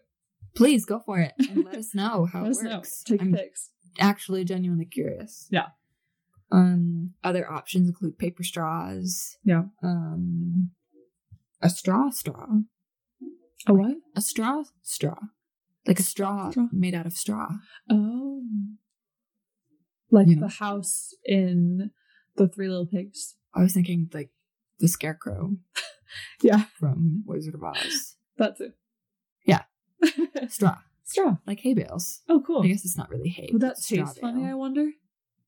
Like, would it taste like hay? Well, it's straw. Is hay straw? Isn't it? Is it? Question for the audience. Does anybody know the answer to this? Because we don't. Anyways. Um, yeah. Straw, straw. Yeah. Um, biodegradable plastic, silicone, and Oh. oh, you were asking if it would taste if the water, if whatever you're drinking would taste like straw. Uh-huh. Um, maybe. I think if you were, if it was in your drink for a long time, Yeah. specifically water. I don't know if it was if it was in a milkshake. Right, if the taste would wear off. And I think that a straw straw is one of those skinny little. It's, Like a stirring straw. yeah, like a stirring straw. Like if you go to a bar and get a drink, like it's a Oh, stirring okay, straw. gotcha. So I don't know if you can really suck anything up. Right. So Yeah. but I think because I don't think you'd notice in a milkshake because Yeah. it's I mean it's blended ingredients anyways. Right. But I think you'd notice if it was in water. Yeah, because it's kind of plain. Yeah. Yeah. But Okay. yeah. Anyways, um, silicone straws. Silicone straws. hmm Have you seen the ones that fold up into like little containers that you can just take with you? My sister has one. Really? Yeah. That's cool. Yeah. I don't think she uses it because, I mean, I came into her room one day and I was like, "Ooh, what's this?" and took it out of the container and unfolded it, and she was like, "Well, I never use it," and I was like, "Why don't you ever use it?" And she told me because people like me keep touching it. she was like, "People, people always ask me what it is, and they open it up and." Put it together, and because it, it folds up into this little Right. cube. Yeah. And she was like, So I have to wash it every time people like you touch it. kind of defeats the purpose So, of saving you from uh, germs. yeah. So I was part of the problem. But Yeah. they're really cool. Yeah. Um, Transportable. Very transportable and hooks onto her keychain. Yeah. Really easy. Super nice. Um, and there's edible straws, Edible straws. which I mean, throwback to the to sleepovers. Oh, is that not what you're? where were you going with? okay, when I was younger, um, I think this only happened one time, so I don't know why I associate it with sleepovers. But I had a sleepover. I must have been like seven or eight, maybe. I was pretty young. Mhm. Um, but my mom put together the sleepover birthday party for me, and for straws, what we did was we had licorice and we just cut off the ends. Oh, yes, that's what I was gonna go for, but my Okay. immediate thought was not sleepovers. That was I was just, just- I just associate it with sleepovers because of that party that we had. I was just gonna say red vine straws. Yeah. Yeah. Yeah. Cut out cut out the middleman, but we wouldn't have gotten that great story. I had to share. Thank you. but edible straws. I know I read somewhere that pasta straws were a thing, Oh, which that's kind of cool. wouldn't it get noodly? Well, it only gets noodly if it's hot water, right? Well, no, because my mom, if she makes homemade lasagna, Uh-huh. and she'll soak her noodles in cold water, Oh, And they that's get true. Noodly. gets soggy. Yeah. yeah. Not soggy, but noodly. noodly. Yeah. Which I guess is soggy. yeah. So after a while, wouldn't your straw just Maybe. asking for a friend? Well, it's the same with the cardboard straws or the paper straws. Yeah, that's true. And it takes a long time because you have to soak noodles in colder water for hours. Yeah. So I think you've got I think it would be fine. you don't and then to, you like, have a fun drink your drink ASAP. I think you go- you're good for a little bit. Yeah, That's cool. Yeah. I don't know what other kinds of edible straws there are. I was also also What? I was also thinking about um like there were like these chocolate straws growing up too. But I think they were like plastic straws with chocolate beads inside of them. And so you would Oh. drink milk Yeah. but the it still is plastic, so Yeah. it kind of defeats the purpose. But that's also what I was thinking about edible straws. I thought you were thinking the. Are they called pirouettes? Oh, They come in those cookie things that Yeah. are like long with the chocolate inside of them. yeah.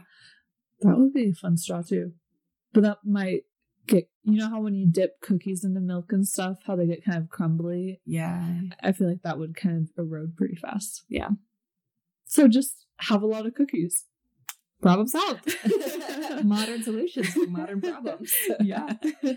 So, if anyone knows of any other kind of edible straws, let us know. We love eating. Yes. So we're down to try edible straws. 100%. No questions asked.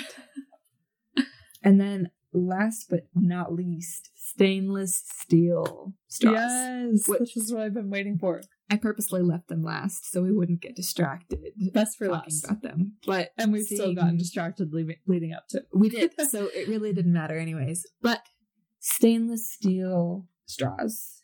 So actually, Julia got me hooked on stainless steel straws. I did. I knew how much of a fan Celia was of straws because every time she goes out to eat, she asks for a straw.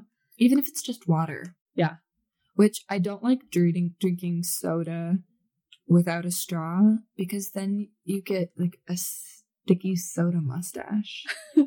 I mean, unless you're like like, a you problem. unless you're dipping your lip in the soda, which I guess I do, but I just I hate getting Yeah. a sticky upper lip from drinking soda. Yeah, I can see that. So yes, straws, Yeah. But yeah, so I got her a straw. That was all. Yeah. and it's so great.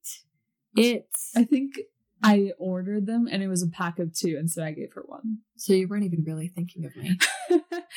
well, it was a pack of two, and I was like, who else would want a metal straw?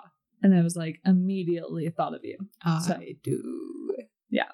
And it's so great. I've actually had people ask me about it all the time All the time. Me too. it it's a collapsible stainless steel straw. It's not we talked about the foldable ones, but it's not foldable. It just like It stretches out. like a then- telescope. Yeah. Uh-huh. Yeah, and it like telescopes back in and it comes with the cutest little scrubby brush that That telescopes also- telescopes inside the bigger telescope. Yeah. And it goes inside this black did- were there other color options? I think so. Yeah, I just got black because it's simple. Yeah. It's in this black tube that screws off. It screws off at the bottom and the top. Yeah, I don't know why it has both, but yeah, And maybe for ease of cleaning, Yeah. if things get sticky. Yeah. Anyways, it yeah, it comes in this black tube and it actually looks like a nunchuck. But it's I mean it's skinny. But I've had people ask me if it's a nunchuck yeah, on my keychain. yeah. I've been asked if it's a vape before. It kind of just looks, It looks odd. yeah, It could be confused for a pepper spray, but pepper spray is usually thicker. thicker. Yeah, So but it very easily just hooks onto your keychain, which is Mhm. super nice. way easy. And since I mean, usually I have my keys on me, Yeah. and so if we go out to eat, I just already have my Mhm. straw on me, and so I don't even need to worry about asking the waiter for a straw, asking saying no because I'll just, I'll just whip it out and I'm ready to go. Yeah.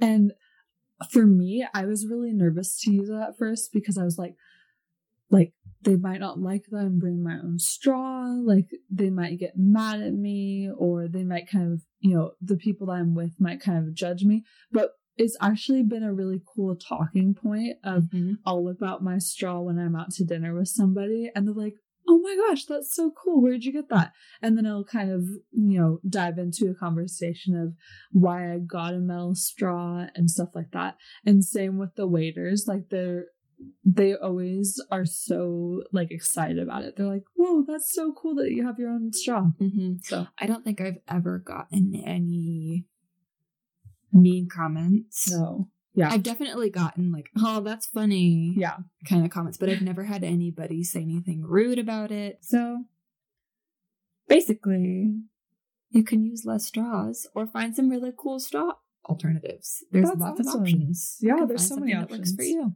cool. or use your mouth. and Celia might be judging it. I'm not judging you because there's nothing better than straws. Which, okay, side also side note, but also very related. I really only use my straw for water. Mhm. I really only drink water. Yeah. But I just in our apartment we don't have a dishwasher. And so I mean it'd it'd be fairly easy to hand wash the straw, but having to scrub the inner parts of the straw Mhm. like it's going to be a long time and it's going to be sticky yeah, and so since i don't really drink soda all the time if i do drink soda i mean usually a straw has actually been provided now that i think about it if i order a soda which i it doesn't really happen but Mhm. My straws usually for water Yeah. and so you don't really have to wash it as often i mean you Yeah. can if What I do when I go out to eat, if I get a soda, which I don't do very often, but if I do get a soda or some other kind of drink that's kind of a sugary drink, um, I have a water as well. And so I'll like drink my soda or whatever it is, and then like kind of drink the water just to clean out oh yeah because if you clean it out in the moment with the water, then it kind of gets all that sticky residue out. it's Um, easier to wash later too yeah, yeah. So that's what I do. that's smart Life hacks from Julia. Yeah. There's the plug. so yeah, that's what I have. That was awesome. Thanks for sharing. You're welcome. That's so crazy about that thing that's in the ocean. oh, the I vortex. know. More people need to know about this. Yeah. Because I didn't know about this. Maybe if we can, maybe we'll try to find a picture of it and post it in our little teaser for this episode on Instagram. Yeah. That way you guys can all see how big this thing is. it's Maybe we can try to find like a picture that has a comparison of like this is what Texas looks like on top of the vortex. Oh yeah, I'm sure it's out there. Yeah. I, oh, We'll take a look. pencil. Yeah, we'll try to find something like that. All right, what do you have for us, Julia? All right. So we already alluded to this, but this week I'm going to be talking about recycling. And like my topic last week, it's kind of a broad topic. So I'm just going to kind of dive into the specifics of it a little bit and just go from there. Okay. So the sources that I used were EPA.org, um, The Guardian, and Unwrapped Life blog, which is such a cute blog that I found. Mhm. Like, haven't heard of it before, but definitely plug in it. It's really cute. What's it called? Um, Unwrapped Life blog. Okay. Yeah. Take a look at it. Yeah. So, some numbers that I found 2017. So, our data's kind of old this podcast for some Yeah. reason. But that's okay. So, 2017, 268 point, or 267.8 tons of trash was generated. And then 139.6 tons went into the landfills, which is 50%, which isn't bad, but that's still a lot of trash going to the Yeah. landfills, you know? So, and it didn't say specifically where that other trash went, but it could have just kind of gone into the streets, into the ocean, Mhm. like you were saying. Um, and some of it probably was recycled. Um, so I already gave the stat earlier, but plastic takes between 10 and a thousand years to break down. And so there's a lot of different things that you can recycle. Um, but since it's such a broad topic, I'm just going to dive into plastic recycling. Sweet. Okay. So, some of the benefits of recycling um, creates less waste in those w- landfills. Um, and I wish, let me see. I didn't. I wish I looked at like more numbers on how big these landfills are, Mm-hmm. but they're huge. Like, as big as the Great Pacific Garbage Vortex. I don't know about that, but there's just a lot of landfills like all over. So, probably put together, it would be. Dang. Yeah. And they just kind of pile up, and we're running out of space to put our trash, honestly. Mhm. So, um, by recycling, we're putting less, less waste in our landfills. Um, it also, I found this interesting, but it increases your economic security because it taps into those domestic sources of materials. So, like, instead of trying to outsource in other countries to find raw materials, you're just using the materials that you've already had in your country because of the products that your people have consumed. Mhm. So, the products that people are buying in your country are kind of going back into the market, I guess. Okay. Um, and instead of them having to find materials elsewhere, they can kind of find it through those recycling centers and stuff. Gotcha. Um, it also lowers pollution because it, like I said, it lowers the amount that your country needs to go find those raw materials elsewhere. Mhm. So, like all those raw materials from, I don't know, South America, for example, they don't have to be shipped on these huge shipping t- containers that pollute the air. Um, it also conserves valuable resources. So, like plastic is something that, you know, as we've seen, is something that we use a lot of, and it conserves it um, to be used again Okay. it also creates jobs because somebody has to be sorting through the recycle, you know, m- like manning the machines that are doing the recycling process. Um, so actually, 757,000 jobs are created because of the recycling business. Wow. Okay. awesome. Is that just US?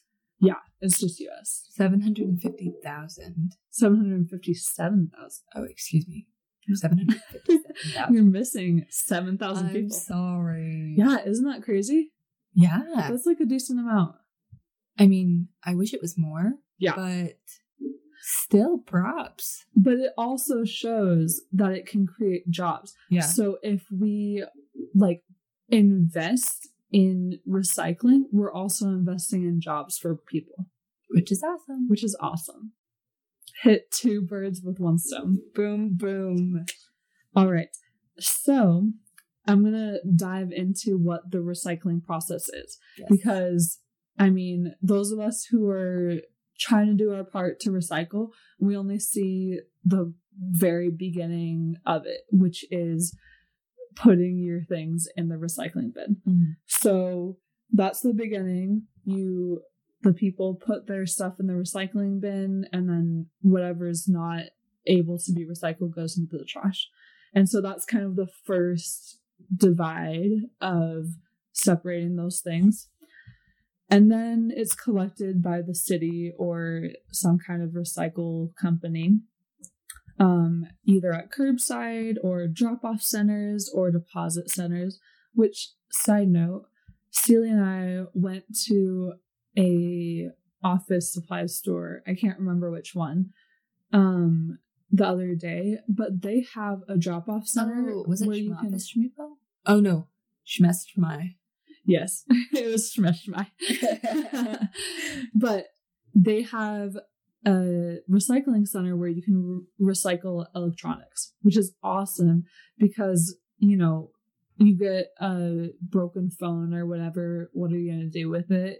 Probably throw it out, honestly. Like, I bet there's so many electronics that are in the landfill because Mhm. people just don't know what to do with it. But a lot of the things that make up your phones can be reused and like the glass that's shattered or you know maybe it has water damage or something like it can't get refixed, but the material that's gone into it can be reused. Mhm. And so, And actually, um, electronics, from what I've heard, electronics ha- are ridiculously difficult to recycle. yeah, And so the places that do are just gold. yeah, for sure. Yeah. And so that's why you wouldn't want to put a broken phone, for example, into your normal recycle bin. Because if you put it in there, it's probably going to get separated at the distribution center and put in the landfill. So, Yeah. If you can, try to find places like that in your like local community to recycle those electronics. Mhm. Yeah. Yeah. When I was living in California, um, they had a, I was living in Corona, California, and they had a Corona cleanup day, Oh, cool. which citywide, everyone, it was specifically for electronics, and every, could, everybody could bring their electronics to this big distribution center they had on the border of Corona. Yeah. Um, and deposit all of their electronics and they got they were taken care of properly and i think they were also collecting hazardous materials as well Mm, things yeah. that you shouldn't throw away like paints um spray paints paint thinners stuff like that yeah. um but there are centers and places sometimes they're they're very few and far between Yeah. like if you thought that recycle centers were difficult to come by these electronic ones they're very rare Yeah. they're the unicorn of recycle centers Yeah. but they are out there Mm-hmm. and if you find places like your local Schmishmai, you re- I mean, why not just, I mean, even now after having seen that yeah. and thinking, okay, cool. What are things that I've maybe held on to Yeah. That I don't really want to throw them in the trash, Yeah. but they're no good to me. They're really no good to anybody else. And Right. so, I mean, super great that Yeah. there's a place like that Mm-hmm. so I don't have to go and hunt down one of these electronics recycle centers, but I can just take it down to these stores and they can take care of it for me, which is awesome. Yeah. And I think, you know, there's definitely a hassle factor, which makes it harder to, you know, want to hold on to those things until you find a recycling center like that. Mhm. But it's so important because these things like phones or what you were saying, like paints and stuff like that, they are not meant for the landfill. I mean, very few things really should be in the landfill because it just takes so long for things to like de- degrade basically. Mhm. And but these things like phones, batteries, stuff like that, they are really harmful to like the the earth. Mhm. And if they get out in these landfills, they're going to spill into wherever they are and probably eventually make it into the ocean, honestly. Yeah. And so, if you can really try to make an effort to hold on to them and just try your best to look for something nearby where you can really dispose of the things properly. So, that's my little plug for that. Um, where was I? Oh, okay. So once things are collected um into the recycling centers, they're then sorted um into different things. And so I've I don't know if you've seen this, but I've seen different like varying opinions and it might vary by districts and like city laws and stuff, but some cities have like recycle bins that are only aluminum, only glass, Oh, yeah. Only plastic. And so it makes me wonder if in this recycling process it's already it gets divvied up anyways, like how important those are. Mhm. Do you know it all? I wish I did. I have know. no idea. I know. I wish I looked into it a little bit more, but um but yeah, that's definitely part of the process is getting everything kind of put with its own type of material. Mhm. Um, and then after that, it's clean. So we talked about this a little bit earlier, how this week we've been trying to do a lot better about cleaning our plastics that we use for like to go um, meals and being able to recycle those because those plastics they can be recycled but if they have food on them what happens is that when the these companies melt them together they melt them together with a big chunk of other plastics or other well let's just focus on plastics they melt them together with other plastics and if one piece of that plastic that's in that group is contaminated with food or whatever it is, that whole batch of plastics is all of a sudden no good and goes to the landfill. Yeah. What? Isn't that crazy? What? So one thing is all of a sudden not good anymore. Oh my gosh. Yeah. Oh, Because it like I feel awful. impurifies the plastic. I've thrown away so many things. I've recycled, tried to recycle so many things that have little bits of food on them. I know. Oh no. Yeah. What have I done?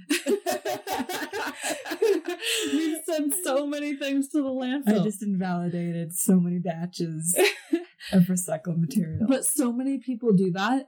And so it goes back again to the little drop of, you know, you you may think, well, if everybody else is throwing stuff away with food, then it kind of invalidates everything. So there's no point. Like, why would I do it? But if everybody thought that way, then everything would not be valid and everything would just be going to the landfill, even if we're trying to make the effort of recycling. So wow. if we're if we try to do our part and make sure we're cleaning out those plastics that we're recycling. Or you know if we really cannot figure out how to clean this properly then just throw it away honestly. I don't want to like support that. blew my mind. i know. When i saw this i was like i have done such a horrible job. I've done so many bad things. I've ruined so many people's hard work. i know I'm so sorry, everyone. Mm, I am too. I'm so sorry. But from here on out, we can try to do our best. I know after we were done recording, I want to go dive face first into our recycle bin and make be like, sure that everything is not clean." but actually, though, yeah, really. we're not even joking. So definitely something to keep in mind. They also do their own form of cleaning there. So I think it's probably just like a spray down, though. yeah. So I think if it's if you have like crusty things on your plastics that you're throwing out Crusty. the I hate that word, crusty. if you have little crusties Yuck. on your recycled plastics, just do your best to try to get it off because yeah, they kind of just do the spray down. I mm. don't know, super in depth. This is if you're trying to get real solid information, this is probably not the podcast for you. It's the Spark Notes version. It's Spark Notes version. We're just doing our best to get information out there. Yeah. So keep that in mind. Noted. Wait, me or Everybody. Well, yeah. Celia, will you please stop recycling dirty plastics? I will. Can you stop? I'm I'm horrified enough by myself. I will stop.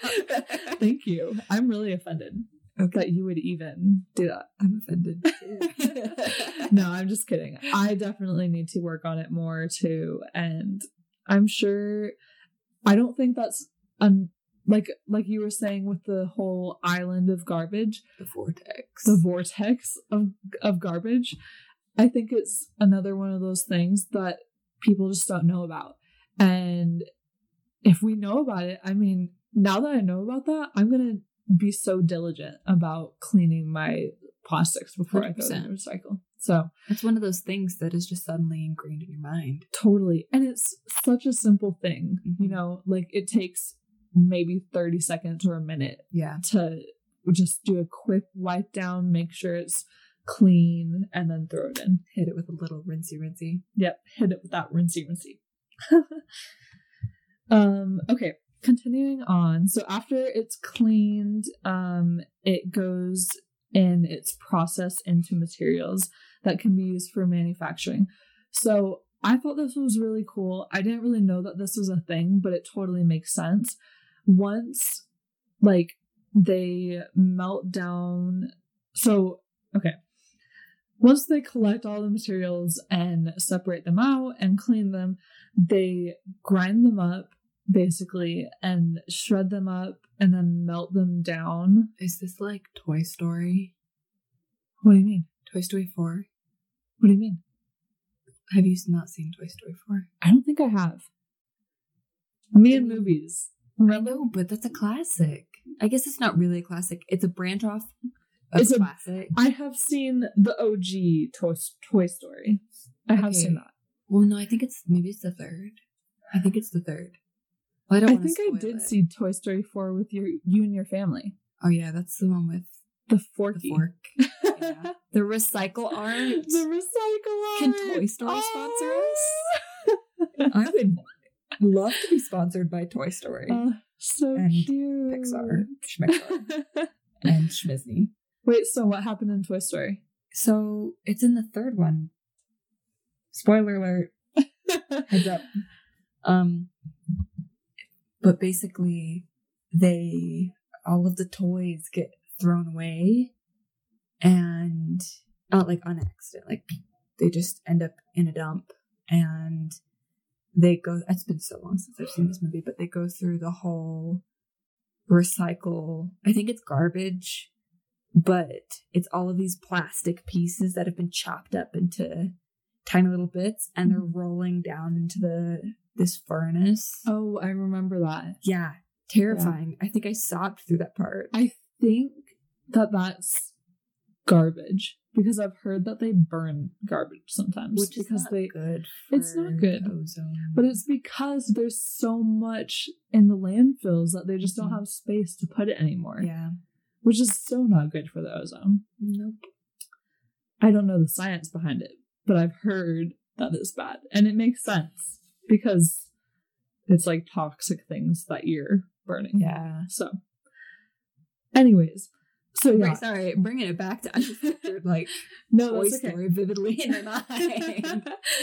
so, so yeah, they're shredded up, they're melted, and then they form small little pellets, basically. Hmm. and then they're ready to be sold and put like sold off for manufacturing which like it makes sense but it also makes me wonder why aren't there more products like Pela Case where like there is that that source for recycled goods like it's not hard to find i feel like those recycled pellets. But maybe it is. I haven't looked into Like- it too much. Buying a box of recycled pellets? Yeah. They probably sell them. I mean, if you Googled, like, can I buy a box of recycled pellets? Yeah. I'm sure you could. Well, I mean like like for companies. You know what I mean? Like instead of just using raw material for to make Oh, like new why, why don't other companies do it? yeah. Like I feel like it should just become more of a thing, you know? Yeah, and maybe it's one of those things that is up and coming. Yeah, because definitely. even as of recently, um, like the laundry detergent I just picked up, it says on the bottle that it's made out of recycled material, like X percent of Yes. recycled materials. Which I will get to actually. Oh, But okay, you keep going.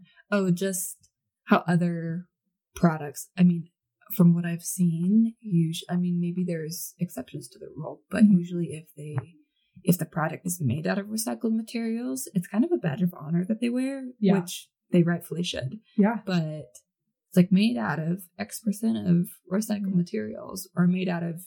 I mean, you don't even need a percentage, but made out of recycled materials. Yeah. And kind of going back to our news in the world today, Mm-hmm. like it makes me think, you know, if we as a country in America here or wherever are doing a better job of using these recycled products that we already have access to, then it makes more of a demand for that Yeah. and then we're not relying on you know china buying our recycled stuff to make whatever we're making our own stuff from our own goods that we have here already because we're Mm-hmm. recycling. And it kind of, you know, the recycle logo of the the three arrows. arrows. Yeah. It kind of becomes a process then of Mhm. you know you you buy it you, you you use it you recycle it it gets recreated and then you buy another product that's been recreated by that Yeah. and it just kind of creates this cycle I wonder if not as many companies have used recycled products because there's just there's such a high demand, but there's not enough.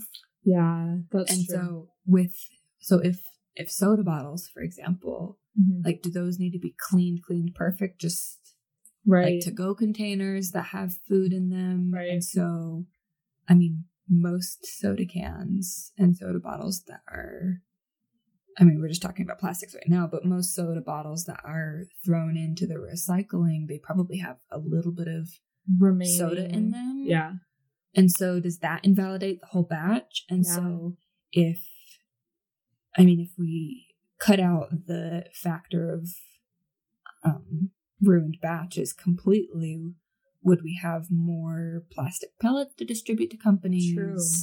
yeah yeah i think that's where it starts honestly is if we're It's the tiniest thing. yeah if we're creating that supply and also creating that demand for Mhm. recycled materials then it kind of you know it It's fills whole- those gaps Yeah. The You know. circle of life. exactly. It's a circle. this is such a disney episode today It is. Disney should sponsor us. disney where you at? Um okay so kind of going back to your point where you're going with your laundry detergent Mm-hmm. So I was actually really surprised. I found household products that can contain recycled materials. Okay. So that can contain. So they could if they can. wanted to. If they they to. And basically, some products do and some products don't. So kind of just keep an eye out for that badge of honor, like you said. Mm, okay. So, but some of them I was like, I would have never really thought. So, newspapers and paper towels can actually be um, made out of recycled materials. Aluminum, plastic, and glass, which kind of makes sense. You Uh-huh. melt down the plastic water bottles or whatever, and you make new ones. Right. Um, steel cans, plastic laundry laundry detergent bottles, like you were saying. Mhm. Um, okay, these last two are really interesting. Recycled glass can actually turn into um, and be used for asphalt to pave roads. Oh. Did you know that? No. I feel like when I read it that I've heard it somewhere, but I didn't know that. Just So, kind of random. yeah, isn't it? Wow. But yeah, that's really cool. So, something that your glass can do instead of sitting in a landfill trying to break down for 4,000 years. Which is a long time. It is. So instead, it can build a road. Interesting. Yeah. And we're always building roads. Always. Always. And filling potholes. it never Or we should be filling potholes. Seriously, somebody's slacking on their pot fill, pothole filling job. yeah. Did you see that? Um, Schmamanos? Um, They were like doing a marketing segment for a little bit where they were like paving potholes in your local area. Did you know that? no. Why would, why would they be doing that? it was it was so random but it was just kind of like a i don't know they were like branching out Schmamanos also paves. yeah but they were like What? because they want a safe delivery to your house and if they're going over potholes then it's going to be a bumpy ride to their house And your pizza is in danger. yeah and so Watch out, guys. and so they started paving potholes and stamping their domino's logo on it. Dude. Yeah, I don't know if it's still going on, but Is that like since COVID? no, it was. I feel like it was like last fall. That's so cool. Yeah, I know. I wonder if they were using recycled glass. Props to you, Schmomnos. I know. We should call them up and ask them if they were using recycled glass. Hey. we should. Worth a shot. Fun facts. Oh my gosh. I know. Crazy, right? thought. Yeah. Okay. And then this last one too. Recycled plastic can be used for carpeting and park benches. Ooh. Yeah. Which carpeting, Carpeting? I also feel like I knew about. Wait, did you say plastic? Yeah. Recycled Which- plastic. Okay, that makes sense Because carpet has that kind of like plastic sheet underneath. yeah. Yeah. Makes sense. Yeah. So, fun facts, just little things that kind of are in everyday use that you might not think about as recycled. Neat. So- That's Yeah. neat. So, um, some other tips when you're shopping, make sure that you look for, first off, products that have less plastic and less packaging Mm-hmm. because, you know, the whole reuse, wait, Reduce. reduce, reuse. Reuse. Recycle. And so the first step go. is to reduce. So if you can reduce packaging, definitely do that. Like that's the number one preventative measure that you can take, I bet, Mhm. or I feel like. Um, and then like from there, what you can do is, you know, reuse it or recycle it Yeah. to be helpful for the environment. Um, or you can make sure that you are shopping for products that have recycled content in them. And so they usually have, like Celia said, like a badge that says recycled products or whatever. So, um, and then I found something really interesting um talking about why recycling isn't enough. So recycling is a really great start. Definitely a really great start. But like I said, number one is definitely to reduce how much you're using plastics. Mm-hmm. So actually July, and I know we'll see when we we end up releasing these episodes, so it might be a little bit late because it's already the 4th of July. But July is actually a plastic free month, right? Mm-hmm. So, I mean, I already have not done very good at that. but I'm aware of it. But I'm aware. and just like trying to be a little bit more mindful this month and just carrying it forward to try if you can to reduce plastic in those areas where you don't really need it. Mhm. And I think there's even certain Instagram accounts Yeah. that are doing plastic free tips every day. Yes. I think it's every day. Yeah. And they're things that you wouldn't even think of Mhm. to help you reduce your plastic consumption. Yeah.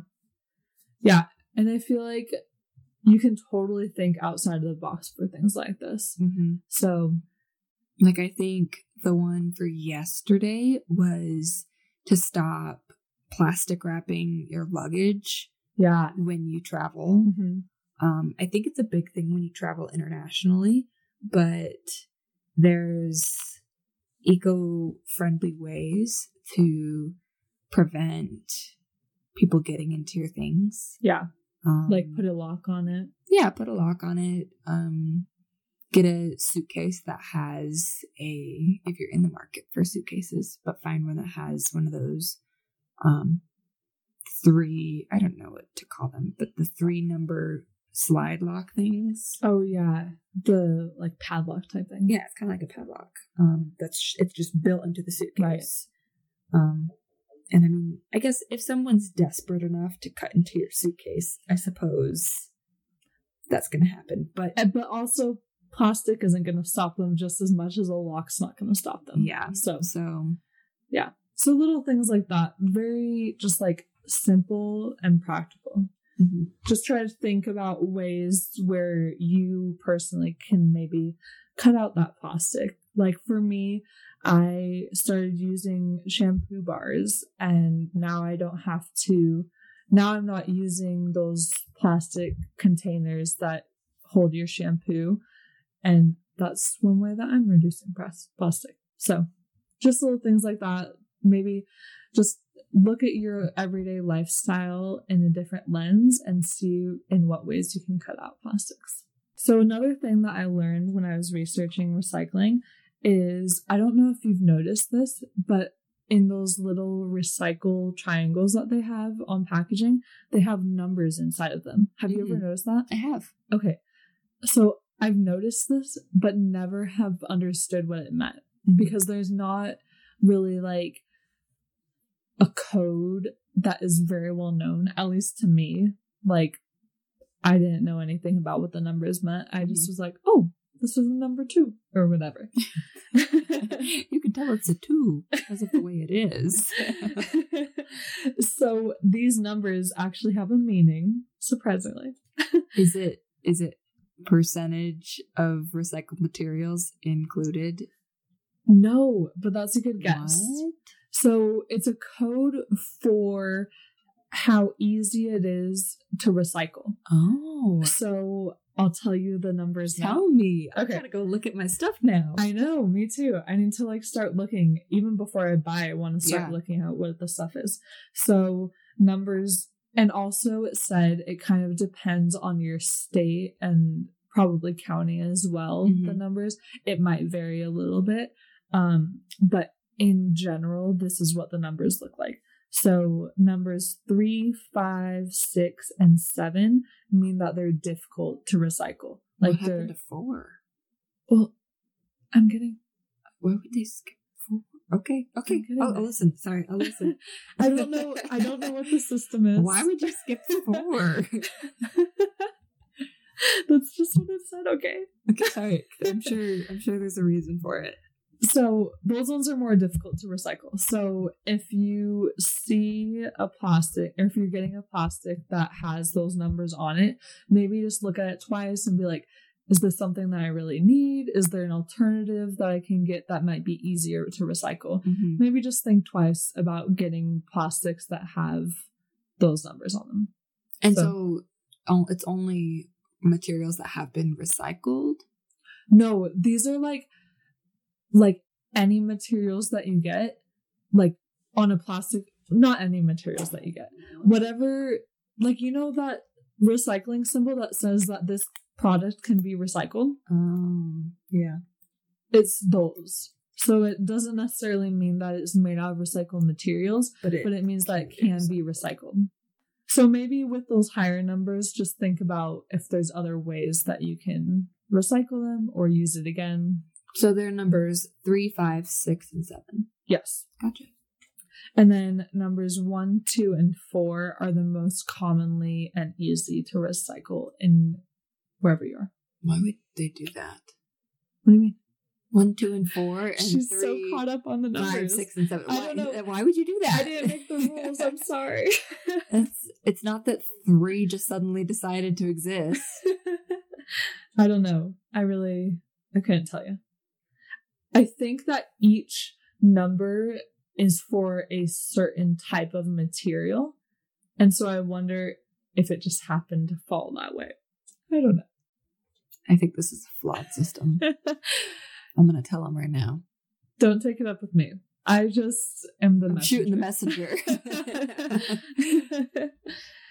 so now you know what those numbers mean. I don't expect you to remember it, but now you can be aware that those numbers exist and maybe just look it up next time you're at the store.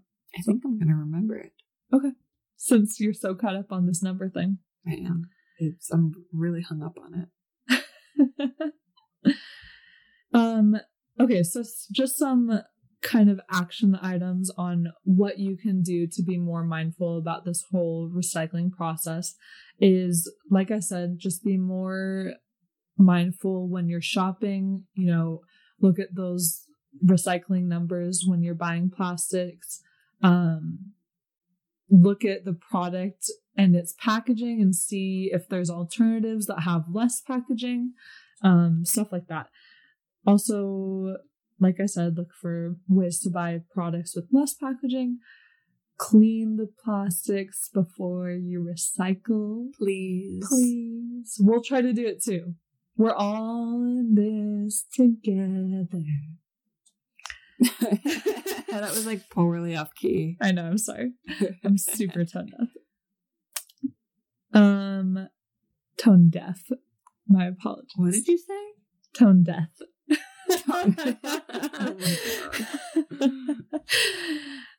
um, when there isn't recycling available, say something about it. So, like, what going all the way back to the beginning, what me and Celia were talking Bringing it about, all the way back around. all the way back around. At our com- apartment complex, apartment complex, What? we we don't have a recycling container near us. It's like a block away, and so we make the effort to go drop that stuff off over there. But for a lot of people, it's just not convenient, and so it's just not something that they think about. And so, by asking the complex if there's something that they can do to put a recycling bin in here, um, it makes it more accessible to the people who live in the complex. And hopefully, that will get them to recycle more. So, that's all I've got. Woo! Yeah. We did it! We did it. That was episode two. episode two. Do you have anything else to add at the end here? I don't think so. This was a roller coaster of an episode. It was. It was a long one. Sorry, guys. Thanks for hanging in there. I hope you come back and visit for episode three. If you've made it this far, If you've made it this far, yeah, props. We are excited to have you along for the ride. So, um, I'm just gonna put in a little plug at the end here. Follow us on Instagram, Twitter. We're at G4 Podcast. Um, also, you can go um, give a follow to our Facebook page at Good Girls Go Green. Um, or feel free to send us an email if you have any suggestions or requests on what we should talk about at Good Girls Go Green Podcast at gmail.com.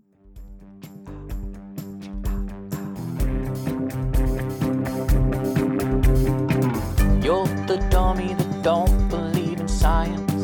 Written on your forehead, always be denying.